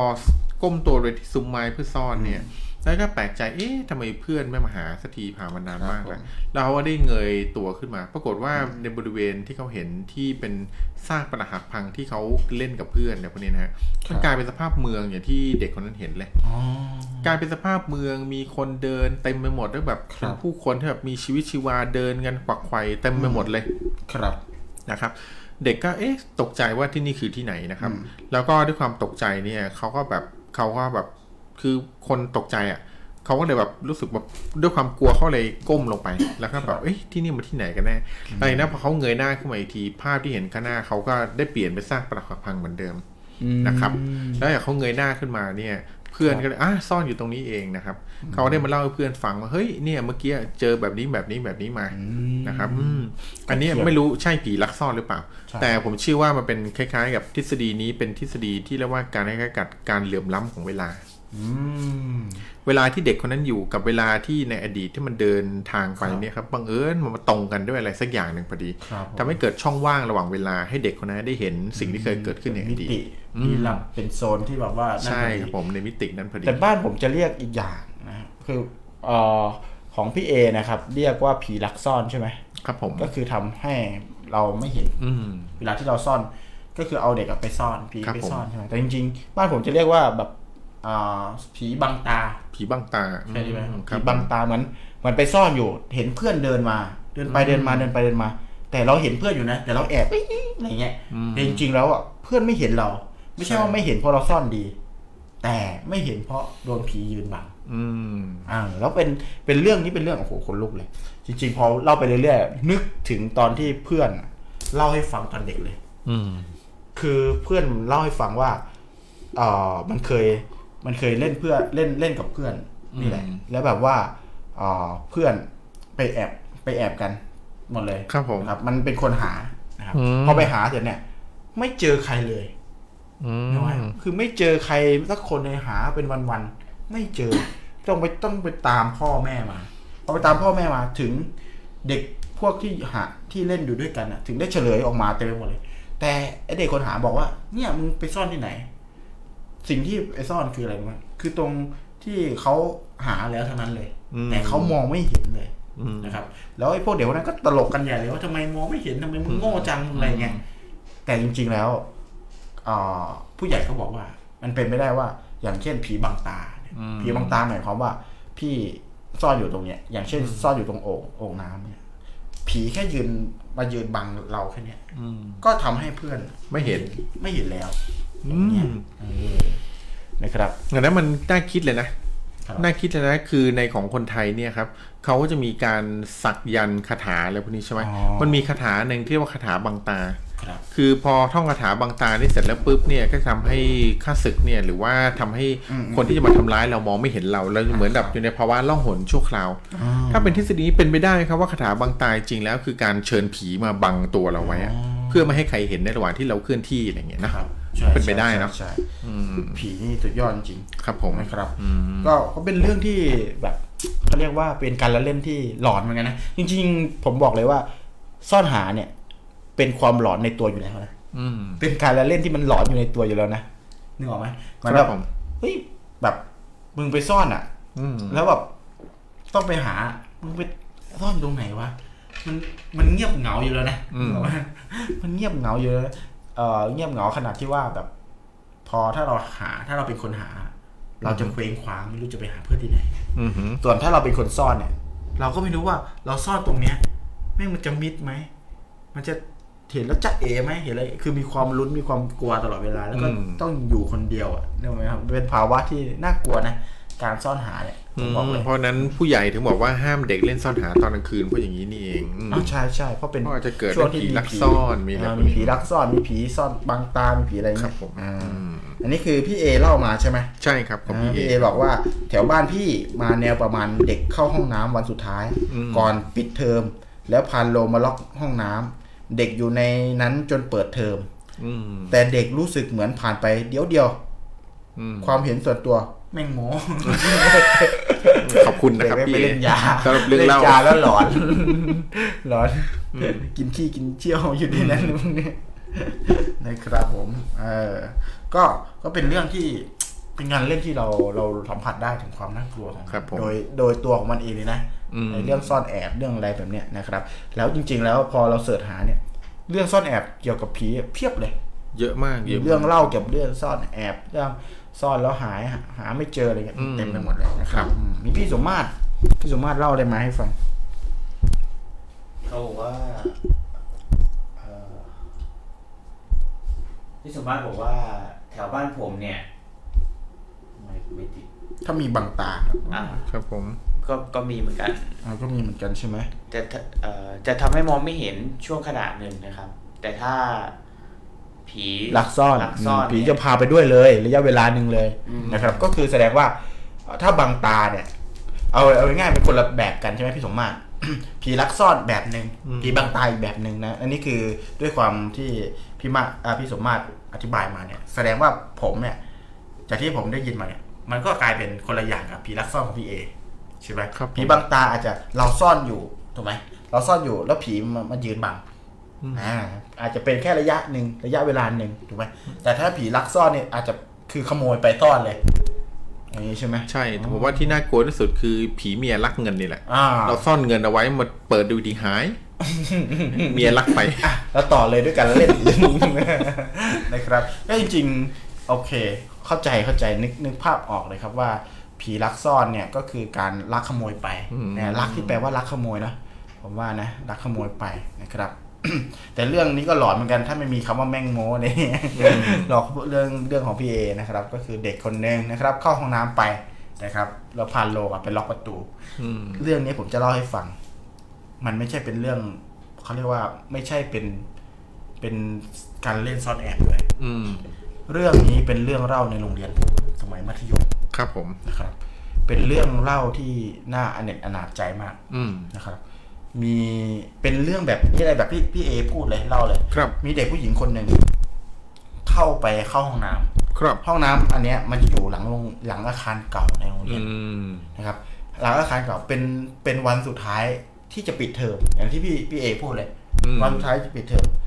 เด็กผู้หญิงคนเนี้ยเข้าไปในห้องน้ำครับ นะครับห้องน้ำเนี่ยเป็นห้องน้ำปูน อืม นะครับ อ่าหลังอาคารเก่าเขาเข้าไปเสร็จปุ๊บเนี่ยเขาก็ล็อกประตู เข้าทำธุระแล้วมันค่ำมากแล้วครับนะครับ คนอื่นเขาซ้อมกีฬาซ้อมอะไรกันแล้วเขาก็กลับอืมเหมือนเหมือนกับว่ามีพานโลงไปล็อกประตูนะครับ มีพานโลงไปล็อกประตู จากนั้นเด็กคนเนี้ยไม่สามารถออกได้ครับผ่าเอ่อผ่านมาเดือนเกือบสามเดือนอืมนะครับเขาเปิดประตูออกมาอืมเจอเด็กคนนี้เป็นศพอืมนะครับกลายเป็นศพ แล้วเห็นร่องรอยในการกินกินน้ำในห้องน้ำนะครับเอ่อกินผ้าอนามัยอืมนะครับ ฉีกผ้าอนามัยรับประทานเนี่ยแหละนะครับ แล้วก็กลายเป็นคนเป็นศพแห้งอยู่ในห้องน้ำอืมนะครับสามเดือนนะครับ ซึ่งเรื่องนี้เป็นเรื่องตำนานในโรงเรียนผมเลยในสมัยนั้นครับผมอันนี้เรื่องจริงไหมฮะหรือว่าเป็นเออผม คือผมพิสูจน์ไม่ได้ แต่เขาบอกว่าเป็นเรื่องจริง แต่ว่ามันเกิดก่อนที่ผมจะอยู่ตรงนั้นอะหลายปีแล้ว แล้วห้องน้ำนั้นน่ะก็ถูกปล่อยล้างเอาไว้ อยู่หลังอาคารเก่าอนะครับ คือถ้าเพื่อนๆในมหาในในมัธยมผมอะมาฟังเนี่ย ก็จะรู้เลยว่าเป็นเรื่องอะไร เป็นเป็นเหตุการณ์ไหน ก็คือเป็นเรื่องที่ทุกคนจะจะเล่าว่าลงไอห้องน้ำเนี่ย จะเป็นจะโดนผีเด็กผู้หญิงคนเนี้ยอืม ค่าใครเข้าห้องน้ำคือเขาปล่อยล้างเลยเอาง่ายๆ ห้องน้ำเนี่ยไม่สามารถเข้าได้อืมคือมันมันอยู่ในหญ้าเขาเรียกว่าหลังหลังหลังเรียนเนี่ย หลังอาคารเก่าเนี่ยจะหญ้าจะขึ้นสูงแบบเกับเท่าห้องน้ำแล้วอืมไม่มีใครไปทำความสะอาดไม่มีใครทำนั่นเลย ห้องน้ำนี่จะกลายเป็นห้องน้ำที่อยู่ข้างหลังไม่มีใครเข้า ไม่รื้อทิ้งด้วย ก็ไม่สงก็ไม่เข้าใจเหมือนกันว่าทำไมถึงไม่รื้อทิ้ง แล้วก็ใครที่เดินไปผ่านไปตอนนั้นตอนเย็นๆจะวิ่งเลยนะ คือคือมันเป็นตำนานที่เล่ากันมาจนทุกคนน่ะไม่กล้าที่จะไม่กล้าที่ผ่านแถวนั้นเลยนะครับเรามองเห็นห้องน้ำเก่าในห้องน้ำเนี่ยครับผมด้วยหญ้าเนี่ยจะ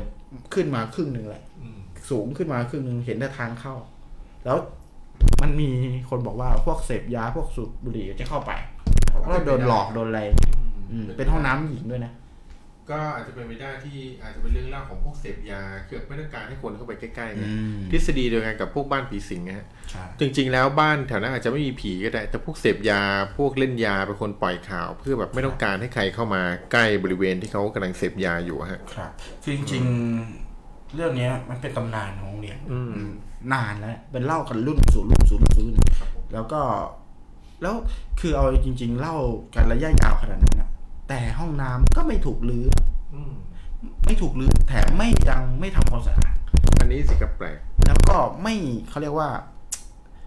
เอ่อมันมีเรื่องเล่าว่าไปกิน Modess กินอะไรนะกินผ้าอนามัยกินอะไรเงี้ยนะเราก็ไม่กล้าเข้าไปดูอีกอะไม่มีใครกล้าเข้าไปดูอีกอะว่าไอเศษตรงนั้นมันมีไหมอืมเออคือเราเรียนมาหกปีแล้วก็ไม่เคยกล้าดูอืมไม่เคยมีใครเข้าไปลองไม่เคยกล้าเข้าไปลองไม่เคยกล้าเข้าไปดูอย่างเงี้ย หรืออาจจะมีแต่เราไม่รู้อืมอย่างเงี้ย แต่ว่าเราผ่านไปทีไรเอ่อมันจะมีอ่าไม่แนะนำนะครับ ก็คือ มันจะมีรั้วอยู่หลังโรงเรียนเนี่ยคนก็จะโดดเรียนใช่ไหมจะต้องผ่านห้องน้ำเนี่ยเราก็จะต้องเราจะเห็นเป็นทางที่คนจะวิ่งไปแล้วเป็นหญ้าเออเป็นทางเดินที่ทุกคนจะต้องเดินผ่านครับไอ้ไอ้เนี่ยไปเพื่อไปโดดเรียนอะอ่าลอดลอดรั้วลวดหนามออกไปอะไรเงี้ยครัเอบอแล้วซึ่งผ่านเรียนห้องน้ำนี่ตลอด ซึ่งห้องน้ำเนี่ย ก็จะมีหญ้าปกคลุม เออซึ่งก็ก็หลอนเหมือนกันเออหลอนเหมือนกันนะการนี้ก็เป็นไม่อาจจะไม่ใช่การละเล่น แต่ว่าสืบเนื่องจากที่พี่เอเล่าเรื่องผีลักซ่อนมานะครับผมว่าแบบเด็กผู้หญิงเข้าไปในห้องน้ำแล้วเหมือนตำนานที่โรงเรียนผมเลยนะครับ ก็คือมีเด็กเข้าไปในห้องน้ำเข้าห้องน้ำตอนปิดเทอมแล้วก็มีพานลงไปปิดแล้วก็เป็นเรื่องลึกแล้วก็เป็นเรื่องหว่าเป็นเรื่องเป็นเรื่องเล่าเป็นที่เรื่องลึกลับเล่าหลอนสืบกันต่อต่อต่อกันมาเลยนะครับ ก็เป็นที่น่าสนใจเหมือนกันนะอืครับมครับผมเออ ก็ถือว่าหลอนจริง ๆ ครับผม พี่เบิ้มเฟี้ยวฟ้า พี่เบิ้มบ้านบึ้มของเราบอกว่ามีเรื่องเราวสักสองนาทีอ่าถ้ามีเรื่องเล่าก็โทรมาได้เลยครับ พี่เบิ้มบ้านบึ้มนะครับผมโทรมาได้เลยนะครับพี่มีท่านใดที่มีเรื่องเล่านะครับ จะมาแบ่งปันก็เชิญได้เลยนะครับผมครับ ตอนนี้อยู่กับเรานะครับใน Facebook 9 ท่านและใน YouTube 8ท่านใช่ไหมเอ่อไม่ใช่ยูทูบหนึ่งท่านนะครับอ่าตอนนี้อยู่หนึ่งท่านที่ออนไลน์อยู่ตอนนี้นะครับผมอ่าแต่ก็มีเข้ามาแวบๆแล้วฮะแล้วออกไปอ่าครับครับผผมมก็ประชาสัมพันธ์ตรงนี้ว่าใครที่ติดตามรับฟัง ไม่ว่าจะเป็น Facebook หรือ YouTube นะฮะ ก็มาร่วมสนุกกับเราได้สนุกกับเราได้นะครับครับผมอะตอนนี้คือในขณะที่เรากำลังรอสายของพี่เบิ้มบ้านเบิ้มอยู่นะครับเอ่อ ผมขออนุญาตประชาสัมพันธ์รายการใหม่ของผมหน่อยนะครับ พรุ่งนี้นะครับ ในเพจของเที่ยวรั่วทั่วแดนนะครับ เพจรั่วทั่วแดนนะครับ จะมีรายการวิทยุนะครับอ่าวิทยุของจังหวัดอ่าสุรินทร์ครับนะครับคลื่นอะไรนะครับคุณแม็กขึ้น 94.50เมกะเฮิรตซ์ครับเป็น FM นะครับครับ FM 94.50 ครับที่สุรินทร์เนาะครับถ้าใครที่ใครอยู่ที่สุรินทร์ก็สามารถเปิดวิทยุฟังได้ แต่ถ้าใครอยู่จังหวัดอื่น ก็เข้ามาที่ Facebook แฟนเพจ Fanpage รั่วทั่วแดนอ่านนะครับรั่วเราจะจัดทั่วแดนรายการกันตอนบ่ายโมงจนถึงบ่ายสามโมง เนื้อหาจะเป็นยังไงเนี่ย อยากให้เข้าไปดูนะฮะครับรับรองว่า ผมบอกว่าพูดดำเนินรายการเนี่ยนะครับถูกใจแน่นอนครับผมอ่าอ่าถูกใจแน่นอน จะไม่เห็นมืดๆแบบนี้แหละไม่ไม่เห็นชัดเจนเลยกดไลค์ไว้เลยก็ได้คกดรับไลค์ไว้เลยด้วยนะครับอ่าเพจรั่วทั่วแดนกับรายการอ่าทั่วทิศทั่วแดนทั่วทิศทั่วแดนนะครับครับ EP แรกวันพรุ่งนี้ช่วงบ่ายโมงถึงบ่ายสามโมงนะคครัรับบผมสองชั่วโมงเต็มอิ่มนะฮะอืมกับเรื่องราวทั่วทิศทั่วแดนครับนะอะ โอเค อันนี้คือก็ประชาสัมพันธ์กันเนาะประชาสัมพันธ์รายการใหม่ของเรานะครับ ที่จะออนแอร์ในอ่าเรดิโอด้วยนะครับคลื่น FM ในอ่าจังหวัดสุรินทร์ย้ำย้ำกิจกรรมอีกสักรอบหนึ่งสำหรับเอ่อเงาหัวใน EP นี้นะครับก็กิจกรรมก็คือให้ท่านผู้ฟังนะครับผมเสนอวันเวลาที่อยากให้เราจัดรายการเนี่ยตั้งแต่จันทร์ถึงอาทิตย์เนี่ยอยากให้เป็นวันไหนเวลาไหนนะครับ อาอยากจะรู้ความเห็นจากทุกทท่านด้วย แล้วก็มีของรางวัลแจกด้วย เราจะมาโหวตกันช่วงท้ายแล้วก็สุ่มแจกนะฮะผู้โชคดีเนี่ยจะได้รับเป็นหลวงหลวงหลวงหลวงพ่อทองหลวงพ่อทองอ่าลูกศิษย์ของหลวงพ่อคูณเลยนะคลูกรับศิษย์ของหลวงพ่อคูณนะฮะเป็นเอ่อรางวัลที่ได้รับเก็บมาไว้จากสะสมได้อ่าสะสมอ่าแล้วก็เป็นความรู้จากเอ่อเพจเก้าริมบึงริมบึงนะครับอ่าก็นะใครที่อยากร่วมสนุกกับเราก็ ลองครับพิมพ์เข้ามานะฮะว่าอยากให้เราเอ่อจัดรายการวันไหนจันทร์ถึงอาทิตย์นะครับ ช่วงเวลาไหนนะฮะครับผมตอนนี้มีวันไหนแล้วบ้างครับคุณตอนนี้คุณก็หงมีไหนมีอ่าเดี๋ยวเริ่มนับตั้งแต่แรกนะ คุณแซมเปอร์เตอร์บอกว่าวันพุธสี่ทุ่มคุณสมมาตรคุณพี่สมมาตรบอกว่าวันศุกร์เวลาเดิมเลยนะฮะสามทุ่มครึ่งครับคุณพี่มิ้นท์นะฮะพี่มิ้นท์พัฒน์นะคครัรับบผมวันพฤหัสสี่ทุ่มครับพี่พันพิชา ครับพุธสามทุ่มสามนาทีแล้วก็ของพี่พี่เบิ้มนะครับพี่เบิ้มน่าจะเป็นวันอาทิตย์นะครับเอ้ยเปลี่ยนหรือเปล่าผมเห็นแบบแบบๆวันพุธก็ดีเขาบอกอ่าบอกว่าวันพุธก็ดีวันพุธก็เป็นดีวันพุธนะครับนะครับก็มีอืมประมาณนี้ที่โหวตกันเข้ามานะครับ ครับอะ ตอนนี้พี่เบิ้มยังไม่โทรมาเนอะอ่าใช่ครับผมพี่เบิ้มยังอยู่ไหมครับเนี่ยพี่เบิ้มครับผเดี๋ยวมอืม งั้นช่วงรอพี่เบิ้มผมขายของก่อนแล้วกันนะครับฮะผมขายของกันแล้วกันนะครับ ใครที่ต้องการสแน็คแบบไทยๆรสชาติอร่อยนะครับ รสชาติเข้มข้นนะฮะนั่นก็คือเห็ดเข็มทองกรอบสมุนไพรนะครับ ผมใครเคยเห็นบ้างแบบนี้สแน็คแบบนี้นะฮะเห็ดเข็มทอง ทอดกรอบ กลิ่นสมุนไพรรสชาติสมุนไพรเข้มข้นนะฮะ จากแบรนด์ยายน้องนะครับผมใครที่อยากจะลอง อยากจะรู้ว่าเป็นอย่างไร กระบวนการยังไงลองเข้าไปค้นหาข้อมูลได้ที่เพจยายน้องนะครับ พิมพ์ภาษาอังกฤษนะฮะ y a i n o n g นะครับ y a i n o n g หรือใครที่สนใจเลยฟังแล้วรู้สึกว่า เฮ้ย อยากได้ อยากลองก็โทรไปที่ 088 227 7027เอ่อ7072 นะครับ 088 227 7072 นะฮะฝากไว้ด้วยไว้ในอ้อมอกอ้อมใจก็แล้วกันนะครับสำหรับเห็ดเข็มทองกรอบสมุนไพรครับผมไปชม VTR ไหมอะได้ได้ได้ได้ในช่วงรอนะครับ เดี๋ยวไปชมวิดีอาสัก 30 วินาที ครับผม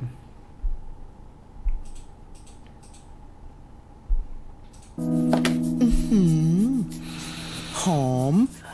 ครบเครื่อง นัวทุกคำอยากรู้แล้วใช่ไหมว่าคืออะไร นี่เลย เห็ดเข็มทองกรอบสมุนไพรตราน้ำพริกยายน้อง ของว่างชิวๆกินได้ทุกที่ กินเพลินเกินห้ามใจ ติดต่อสั่งซื้อได้ที่เพจยายน้อง หรือเบอร์โทรศัพท์ 088 227 7072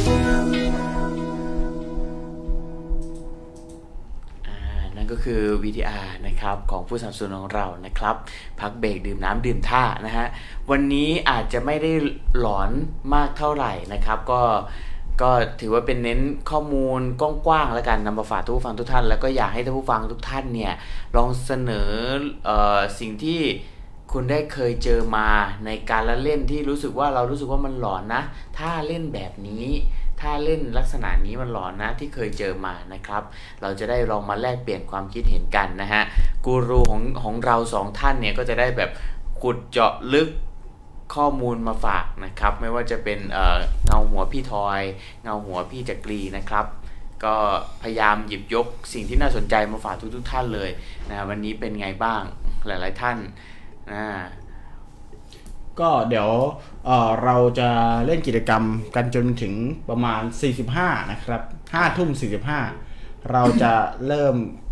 สุ่มเอาผู้ที่โชคดีนะครับ มาเอ่อเราจะเลือกวันที่เราจะเปลี่ยนแปลงผังรายการใหม่นะครับ ซึ่งดูแล้วไม่มีใครเลือกวันจันทร์เลยนะ แสดงว่าวันจันทร์เนี่ยเราคงไม่ไม่เอาละนะ ก็คือวันจันทร์คงไม่ได้แล้วนะครับ ก็แสดงว่าจะต้องเป็นวันอื่นค่ะที่แฟนๆนำเสนอมานะครับ เราจะเปลี่ยนผังรายการให้ทันที ครับผม แล้วก็ใครที่ยังไม่เสนอสำหรับการให้เราจัดวันไหนเนี่ย พิมพ์เข้ามาได้จนถึง5ทุ่ม45 เราจะสรุปแล้วก็สุ่มแจกหนึ่งคนครับในขณะที่เรารอเออท่านผู้ฟังเผื่อมีเรื่องเล่าก็ก็ติดต่อเข้ามาในไลน์ได้เลยนะครับผมเพื่อมาแบ่งปันเรื่องเล่าของท่าน ในขณะที่รอเนี่ย คุณจักรีเคยไปเสาชิงช้าไหมฮะ เคยไปเสาชิงช้าครับอืม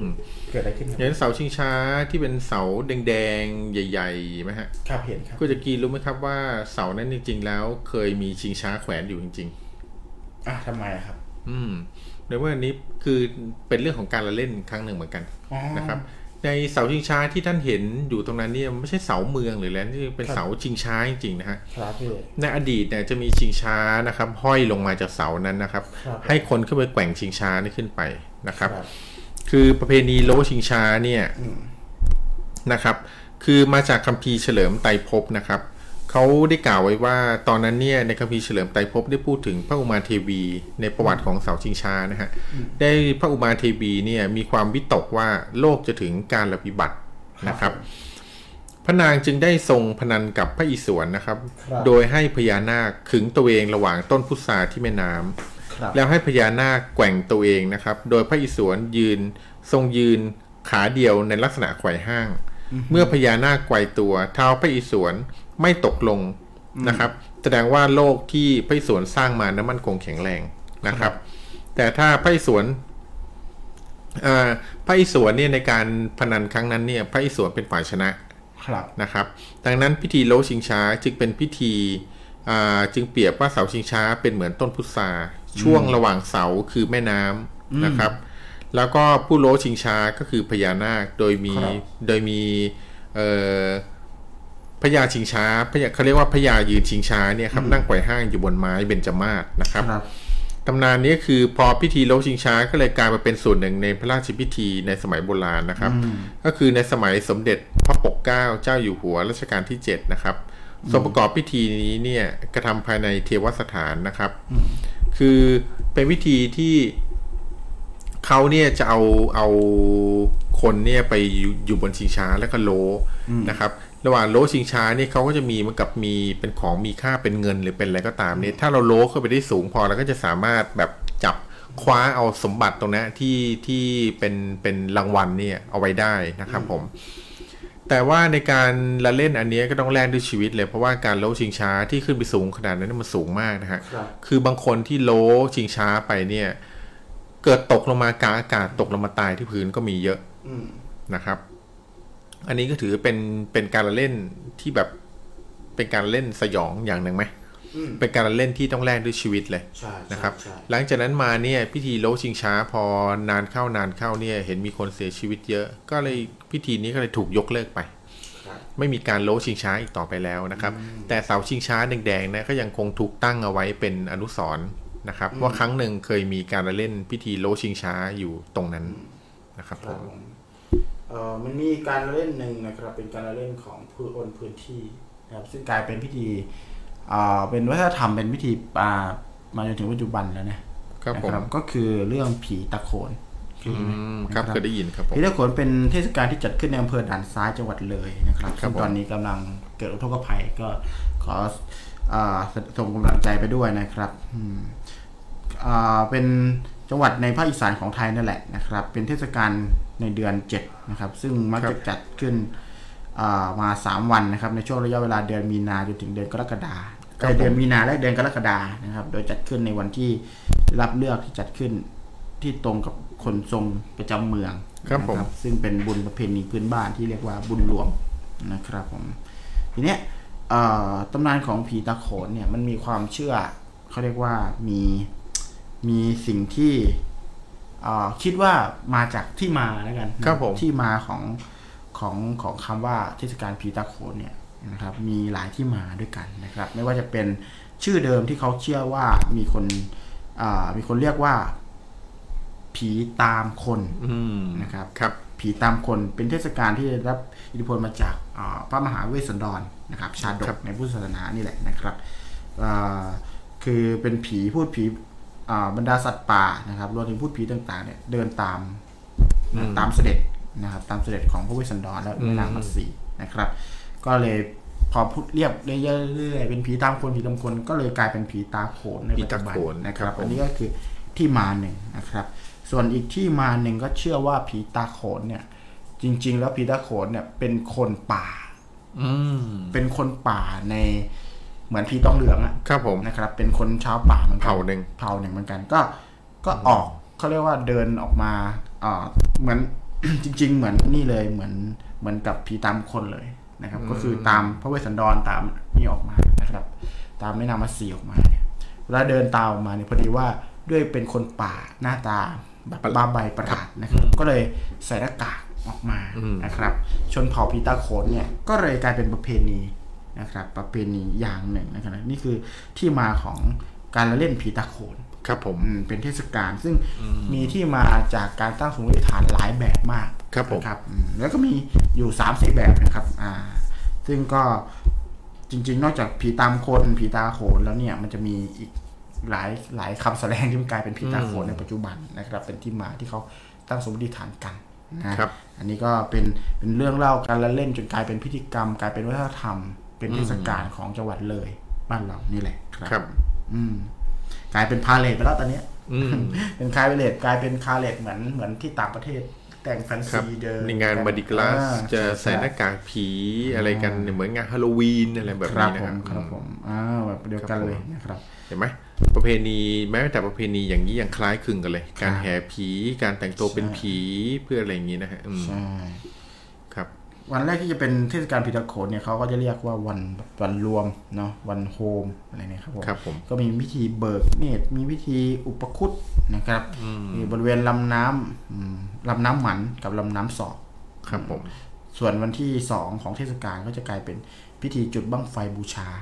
อืม ไม่ใช่ว่าเป็นบั้งไฟพญานาคอย่างที่เคยเล่ามาเท่านั้นนะ อันนี้คือเป็นบั้งไฟที่ครับอ่า ที่สำหรับเทศกาลนี้โดยเฉพาะเลยนะครับอืมอืมไม่ครับใช่บั้งไฟคอฝนนะครับ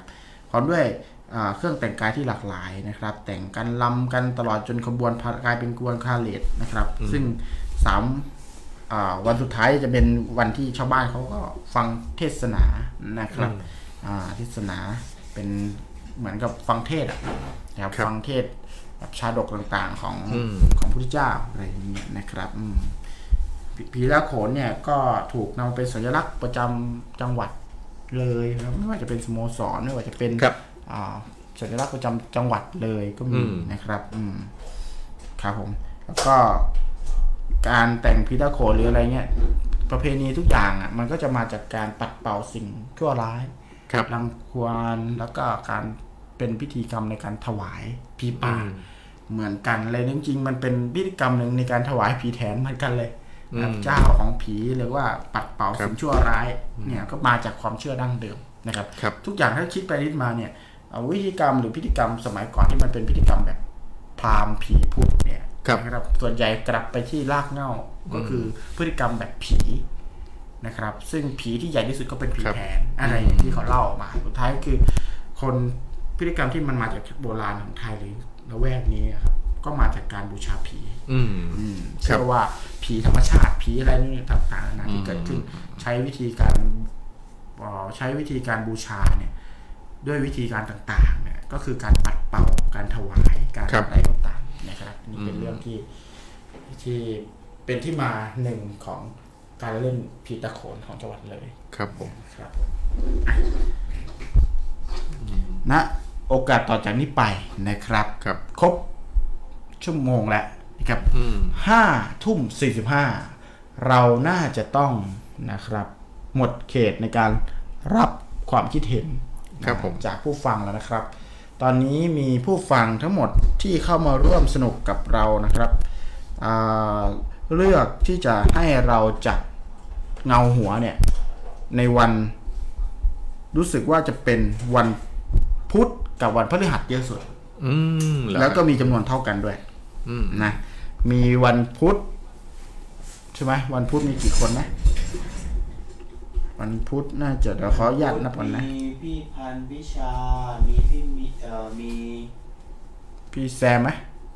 ใช่เอ้ยไม่ใช่เออใช่ใช่อ่าพี่แซมพุธสี่ทุ่มอ่า แล้วก็มีพี่เบิ้มไหมพี่เบิ้มวันพุธปะพี่เบิ้มวันพุธครับ อ่าพี่เบิ้มวันพุธนะ ส่วนวันพฤหัสจะมีพี่นัท พี่เอ่อมีพี่มิ้นท์ด้วยพี่นัทกับพี่มิ้นท์นะครับอ่าตอนเนี้ยพี่นัทพี่นัทมาได้แล้วอ่าเนี่ยเนี่ยมาแล้ววันพฤหัส อ๋อโอเคอ่า พี่นัทแล้วก็วันศุกร์นี้พี่สมมาตรครับอ่า ตอนเนี้ยตอนนี้เรามีแต่เมื่อกี้ผมเห็นเร็วๆแวบๆรู้สึกจะเป็นคุณมิ้นท์หรือใครสักคนหนึ่งนะฮะผมย้อนกลับไปดูไม่ได้ บอกว่าอยากได้วันศุกร์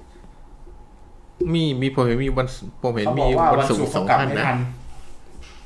วันศุกร์เขากลับไม่ทันเขาบอก ใช่ไหม ไม่มีนะผมไล่ดูมีไหมไม่มีนะครับเดี๋ยวเนี่ยรู้สึกว่าพี่คุณมิ้นมินพัฒน์บอกว่าวันศุกร์กลับไม่ทันเอาไล่ลงมาดูอืมเนี่ย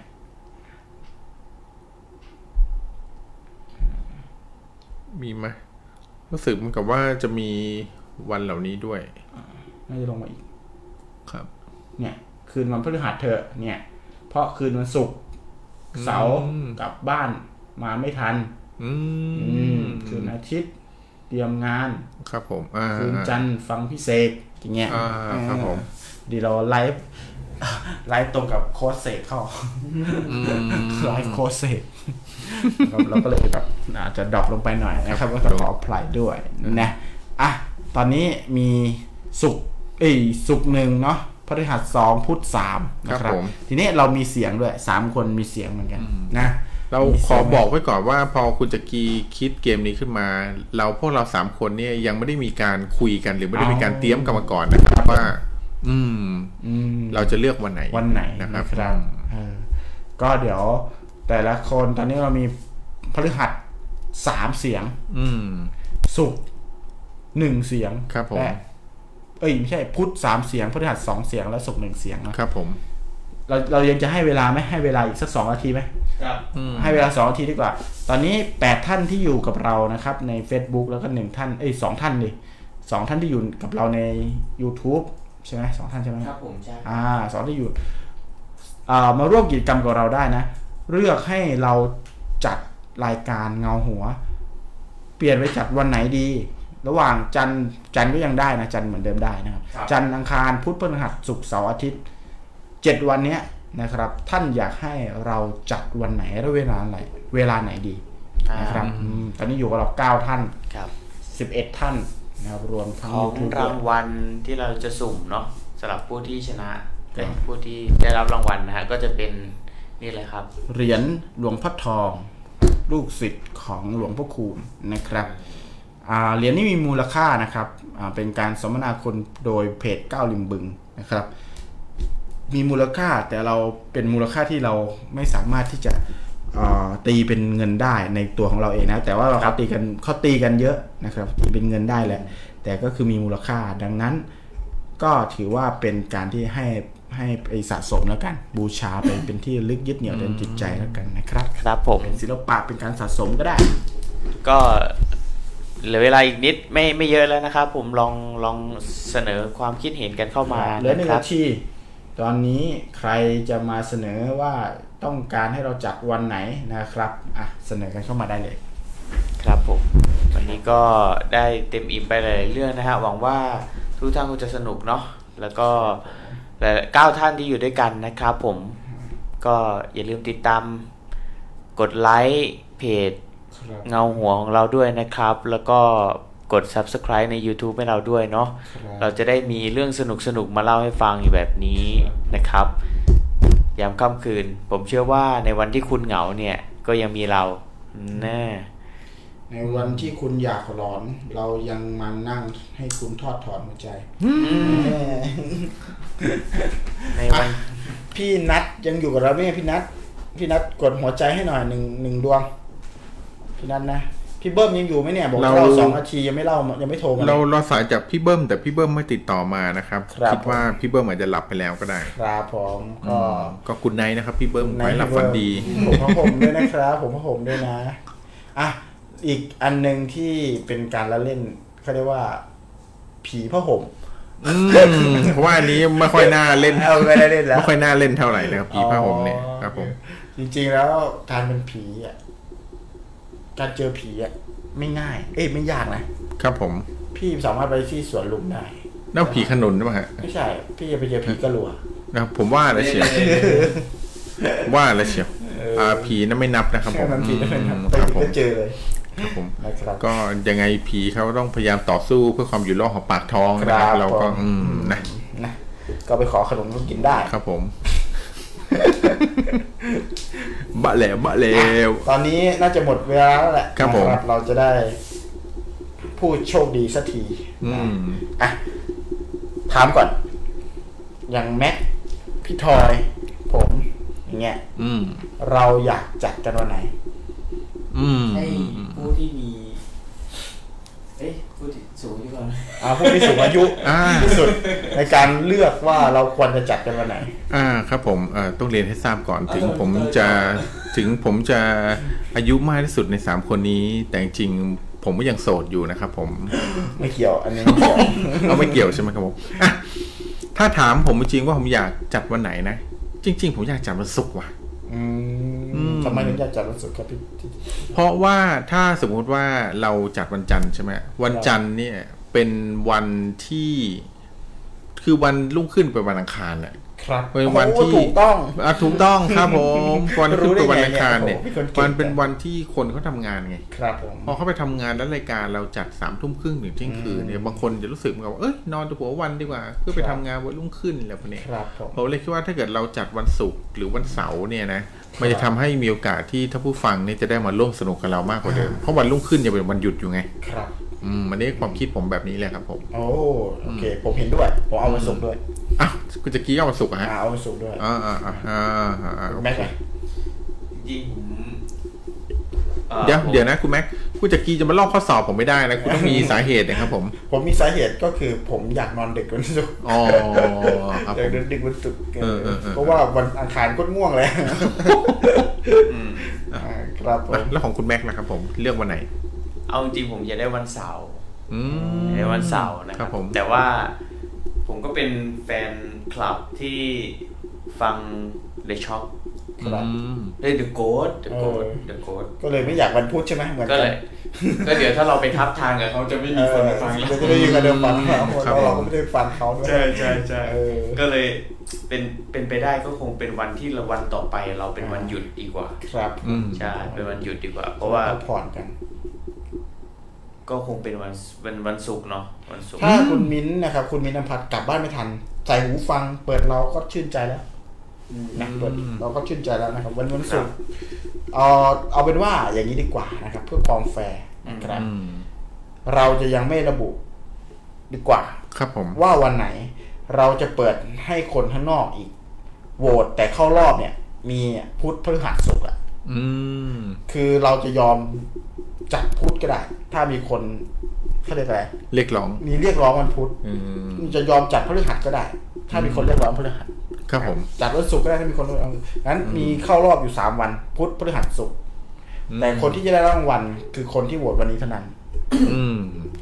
ดังนั้นวันเนี้ยเราสามคนเลือกวันศุกร์แสดงว่าเราจะมีสามแต้มละอืม นะครับ วันศุกร์มีพี่สมมาตรอยู่ด้วยใช่ไหมอืม เป็นสี่แต้มละ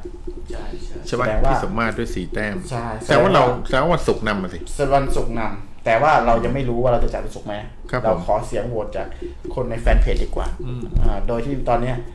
อันเนี้ยมีสี่แต้มแล้วนะอืมอ่าส่วนวันพฤหัสมีสองแต้มวันพุธมีสามแต้มอืมนะครับ ดังนั้นผู้ที่ชนะเนี่ย ไม่ต้องสุ่มเลย มีใคร มีพี่สมมาตรคนเดียวอืมเดี๋ยวเดี๋ยวเดี๋ยวพี่สมมาบอกว่าเสาร์อาทิตย์อะฟัง The Ghost ครับอ๋อเขาที่ฟังเอาโกแต่วันศุกร์ก็ได้นะต่อเนื่องเลยนะพี่งั้นอย่างนี้ดีกว่าผมว่าเพื่อความชัวร์นะครับ ในเมื่อเราทุกๆคนเนี่ยคือพวกเราสามคนกับพี่สมมาตรเห็นว่าวันศุกร์เราลองจัดวันศุกร์อีกเทปหนึ่งก็ได้ อ่าอ่าเพื่อความแฟร์ครับเราลองจัดวันศุกร์อีกครั้งหนึ่งแล้วลองดูว่า feedback ของวันศุกร์น่าจะเป็นยังไงบ้างครับจะมีคนหยุดแล้วฟังเรามากขึ้นกว่าเดิมหรือเปล่า ครับผมนะครับ ดังนั้นคนที่จะได้รับรางวัลเนี่ยนะครับอ่าก็คือคุณสมมาตรสมมาตรนะครับอ่าพี่สมมาตรยินดีด้วยนะครับเอาครับตผมอนะครับพี่สมมาตรได้ของเอ่อได้เหรียญหลวงหลวงพ่อทองไปนะครับครับผมอ่าลูกศิษย์ของหลวงพ่อคูณเลยนะครับ ผมพี่สมมาตรนะครับได้ไปนะครับผมเพราะว่าคะแนนนำนะผม นี่เหรียญหลวงพ่อทองนี่เป็นถ้าเป็นลูกศิษย์สายตรงของหลวงพ่อคูณนะครับ แล้วปัจจุบันนี้ก็เริ่มมีความนิยม มีความนิยมในการเก็บสะสม เก็บไปบูชาเนี่ยสูงมากนะครับ โดยเฉพาะ ตอนนี้เห็นคุณก้าวลืมบึงได้แจ้งว่าโดยเฉพาะคนต่างประเทศสิงคโปร์นะครับคนแถบๆทางใต้นะครับ คนมาเลอย่างเงี้ยตอนนี้มาเสาะหาเหรียญของหลวงพ่อทองนี่ไปบูชากันเยอะมากนะครับ เพราะฉะนั้นเอ่อพี่สมมาตรเก็บรักษาไว้ให้ดีๆนะครับผมตอนนี้อาจจะมีราคา 400 500 นะครับ แต่ในอนาคตเนี่ยอาจจะขึ้นเป็นหลักพันหลักหมื่นเนี่ยไม่มีใครรู้นะครับผมอ่าอาจจะลดลงก็ได้เป็นไปได้ครับเป็นไปได้อะเอาอย่างนี้ดีกว่าก็เราจะเปิดให้โหวตในแฟนเพจ ด้วยครับนะผมโดยที่เรานับคะแนนจากจากตอนนี้ด้วย ครับผมนะครับเอาไปรวมอืมนะครับแต่ยังไม่ได้ฟันธงว่าพุธพฤหัสศุกร์ว่าเราจะจัดวันไหน ครับผม เดี๋ยวเราจะเฉลยวันเราจะรวบรวมจนถึงวันพุธแล้วกันนะครับ วันพุธเดี๋ยวมารวบรวมจนถึงวันพุธนะวันพุธจะมาเขาเรียกว่ามาบอกว่าฟันธงว่าเราจะจัดวันไหน แล้วเราจะจัดอาทิตย์หน้าเป็นเป็นเทปแรก ครับผมครับอาทิตย์หน้าเป็นเทปแรกนะครับ เราจะฟังเสียงจากจากคนแฟนแฟนแฟนเพจที่ไม่ได้เข้ามาไลฟ์วันนี้ด้วยครับผมนะครับอืมแต่ว่าคนที่เข้ามาไลฟ์ในวันนี้ก็เป็นคะแนนไปสมทบไปนะอืมแต่เอาจริงผมว่าย้ายไปวันที่วันรุ่งขึ้นเป็นวันหยุดก็ดีนะ เพราะว่าคือสงสารท่านผู้ฟังหลาย ๆ ท่านที่เป็นแฟนเหนียวแน่นนะครับ คือเราไม่ทราบว่าพรุ่งนี้ท่านมีภารกิจต้องไปทำงานหรือเปล่าครับบางท่านเนี่ย ต้องไปส่งลูกแต่เช้าเข้าโรงเรียนอย่างเงี้ยครับแล้วต้องมาฟังเราอยู่จนดึกจนเที่ยงคืนเนี่ยกว่าท่านจะได้พักผ่อนกว่าจะได้ตื่นมาภารกิจท่านผู้นี้เยอะแยะผมว่าครับผมย้ายเป็นวันที่วันรุ่งขึ้นเป็นวันศุกร์เป็นวันที่แบบเป็นวันหยุดก็ดีนะได้ครับผมครับผม อืม ถ้าเป็นวันศุกร์เนี่ยอืมนะครับ ถ้าเป็นวันศุกร์เราอาจจะจัดศุกร์นี้เลย ลองดูก็ได้นะครับคผรัมบลองดูว่า เออท่านก็ลเพองราะว่าดูมันดูว่าถ้าเป็นวันศุกร์มันไกลไปหน่อยเป็นไกลไปครับ ผมอ่าตอบ A ครับคืออะไร ไม่มีคำตอบ A B C นะพี่เบิ้มบันเบิ้มพี่เบิ้มอะพี่เบิ้มยังอยู่อะฮะเนี่ยใช่นึกว่าหายไปแล้ว เอออุตส่าห์เปิดสายรอตั้งนานเออจนหมดเวลาไปแล้วเนี่ยนะครับเออครับผมนะเวลาแล้วนะพี่เบิ้มพี่นะก็เป็นคราวหน้าแล้วนะครับผมครับเป็นคราวหน้ามาร่วมสนุกกัน ก็ยินดีกับพี่สมมาตรด้วยสำหรับเอ่อเหรียญหลวงพ่อทองนะครับครับผมอืเดี๋ยวเราจะจัดส่งไปเพราะเอ่อไม่แน่ใจนะครับว่าพี่สมมาตรได้สแน็คของข้าวแตนของละละนาหรือยังอืม ใช่ไหมพี่สมมาตรได้รางวัลไหมได้รางวัลอ่าข้าวแตนด้วยเนาะเออใครได้ข้าวแตนแล้ว พิมพ์บอกหน่อยได้ไหมครับ ว่าเอ่อข้าวใครได้ข้าวแตนแล้วพิมพ์บอกหน่อยได้ไหมครับว่ารสชาติเป็นยังไงบ้างอืมคอร่อยกินแล้วไหมอร่อยไหมอ่าอร่อยใครเหมืได้อนรที่สเราอะไรบ้างเอออร่อยเหมือนที่พวกเรารู้สึกไหมเออ ผมว่าผมว่าข้าวแตนของละละนาสแน็คเนี่ยคือไม่ธรรมดาจริงๆครับอร่อยอร่อยจริงๆใครอร่อยได้จใคริรงได้กินแล้วบ้างครับ ใครได้กินแล้วบ้าง ใครได้ทานแล้วพิมพ์พิมพ์บอกรสชาติไว้หน่อยแล้วความครับรู้สึกผมแล้วก็ พอดีว่าผมอะแจ้งไปว่าเอ่อรสชาติอะไรก็ได้ เลยไม่รู้ว่า ท่านได้รสอะไรแต่ละไปท่านได้รสอืมรสชาติอะไรไปบ้างนะครับครับ อืม พี่แซมพี่แซมพี่เบิ้มพี่แซมก็น่าจะได้พี่เบิ้มก็จะได้อืมคุณมิ้นท์ก็น่าจะได้นะมิ้นครับผมท์พัดนะแล้วก็พี่สมมาตรก็น่าจะได้ทานนะอืมเอ่อรบกวนเล่าให้ฟังหน่อยว่า อร่อยไหมอร่อยไหมหรือได้รสอะไรไปได้หรือยังอ่าได้หรือยังอะไรเงี้ยคครัรับบผมอัปเดตหน่อยนะครับอืมในหนึ่งนาทีสุดท้ายเนี่ยนะครับ พี่เบิ้มได้ทานหรือยัง อ๋อพี่สมมาตรบอกว่ายังไม่ได้รับของเลยครับนะครับอ่าไม่แน่ใจว่าพี่สมมาตรได้ได้แล้วนานไหมได้ใช่ไหมได้ครับได้ได้เนาะได้แล้วอ๋อแสดงว่าของยังไม่ถึงพี่สมมาตรอยู่จังหวัดอะไรอะอืมนครศรีธรรมราชใช่ไหมอยู่ภาคใต้มั้งน่าจะใช้เวลาหน่อยมั้ง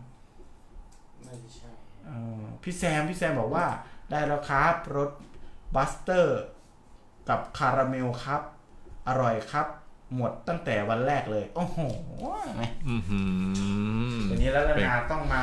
สปอนเซอร์เราอีกรอบเป็นยังไงแล้วครับผมนี่เรามีพี่แซมการันตีแล้วนะครับ ว่าอร่อยจริง พี่เบิ้มเออพี่เบิ้มได้ทานหรือยังพี่เบิ้มเล่าให้ฟังหน่อยครับว่า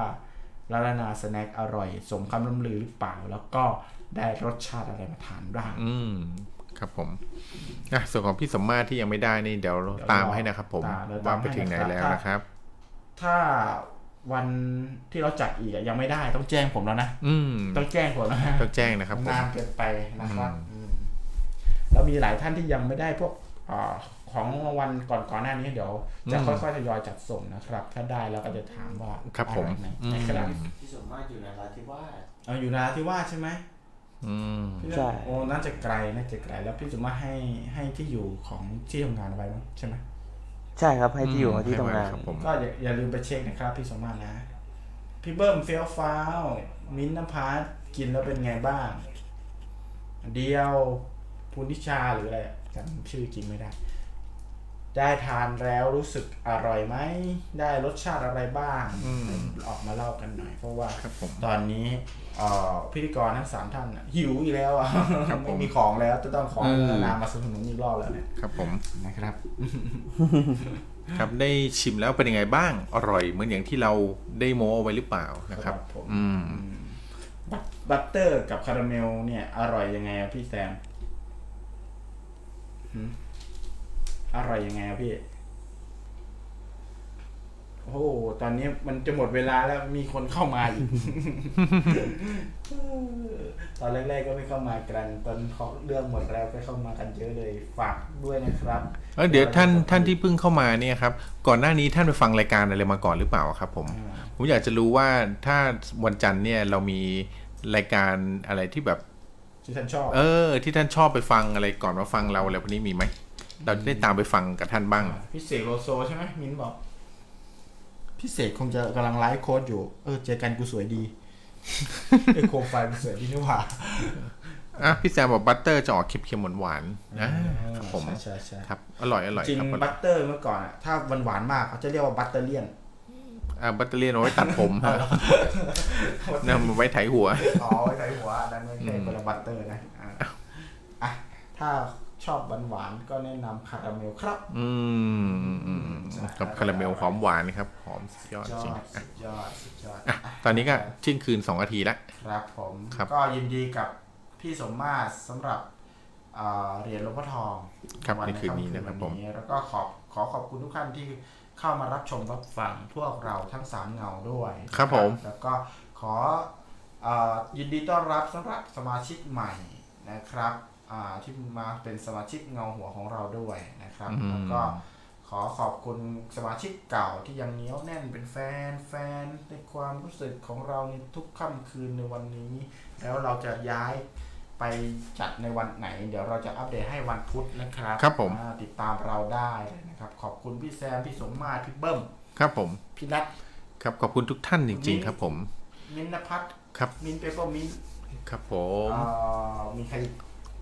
กก็มีคุณอ้อนครับผม มีคุณก้อยๆนะเข้ามากดไลค์ไม่แน่ใจว่าเขามาฟังเปล่าอืมใครเอ่อพี่เบิ้มอย่างงี้พี่เบิ้มพี่เออะพี่เอเข้ามาด้วยวันนี้นะครับผมาพี่อ้อนาคุณอ้อนแล้วนี้ะครับท่านใดนะที่คุณสมาชิกใหม่พิชที่เข้ามาใน YouTube เดียวนะครับพี่ทอยนะครับยินดีต้อนรับพี่ทอยด้วยนะครับ แล้วก็ เดี๋ยวเดี๋ยวเดี๋ยวเดี๋ยวพี่ทอมพี่ทอยนะผมปะเนี่ย เอาโอเคแล้วพี่สมมาตรเนาะนะครับ โอเค ค่ำคืนวันนี้เราก็ครับขอต้องลาไปก่อนอาลาไปก่อน ขอบคุณทุกท่านที่อยู่เป็นเพื่อนเรามาจนถึงตอนนี้นะครับผม อ่าโอเคครับ ก็แล้วฝากอันนี้ด้วยนะไหนนะฝากอันนี้หน่อยอ่าโอเค ก็สุดท้ายนี้นะครับฝากไปด้วยสำหรับเพจเงาหัวนะฮะ แล้วก็ไม่ว่าจะเป็นทาง Facebook หรือ YouTube หรือ YouTube นะครับ ผมก็เข้าไป subscribe เข้าไปกดไลค์ให้ด้วยนะครับ เดี๋ยวครั้งหน้าจะเป็นเรื่องอะไรเนี่ย วันนี้อุบไว้ก่อน แล้วไปเจอกันในครั้งหน้าวันไหนอะไรดูประกาศทางเพจด้วยแล้วกันนะครับ ก็ขอให้ค่ำคืนนี้ทุกท่านนอนหลับฝันดีฝากไว้ด้วยนะครับสำหรับเอ่อแบรนด์นี้นะฮะใหญ่น้องใยน้องนะครับผมกับผลิตภัณฑ์เห็ดเข็มทองกรอบสมุนไพรครับ ใครที่ชอบสแน็คแบบไทยๆเนี่ยอยากให้เลือกผลิตภัณฑ์ตัวนี้ไปลอง รับประทานดูนะครับ น่าจะถูกอกถูกใจใครหลาย ๆ คน ไม่ว่าจะเป็นหยิบทานเล่นระหว่างการทำงาน หรือว่าเราจะทานกับข้าวสวยร้อนๆ ทอดไข่นุ่มๆออร่อยเชียนะฮะ ก็ฝากไว้ด้วยก็แล้วกันสำหรับแบรนด์ยายน้องนะครับ ก็สามารถเข้าไปที่เพจเขาได้นะฮะ พิมพ์ y a i n o n g นะครับ y a i n o n g หรือว่า โทรไปที่เบอร์โทรศัพท์ 088 277 7072 นะครับ ก็ฝากไว้ด้วยครับ กับแบรนด์ยายน้องนะครับ กับผลิตภัณฑ์ที่มีชื่อว่าเห็ดเข็มทองกรอบสมุนไพรครับผมค่ำคืนนี้เรา 3 คนจะต้องลาทุกท่านไปแล้วนะครับ ขอบคุณสำหรับการติดตามรับฟังรับชม ทุกหนทางทุกช่องทางนะครับ ขอให้ฝันดีนะครับ ผีกัดตูดสำหรับค่ำคืนนี้ราตรีสวัสดิ์สวัสดีครับ สวัสดีครับ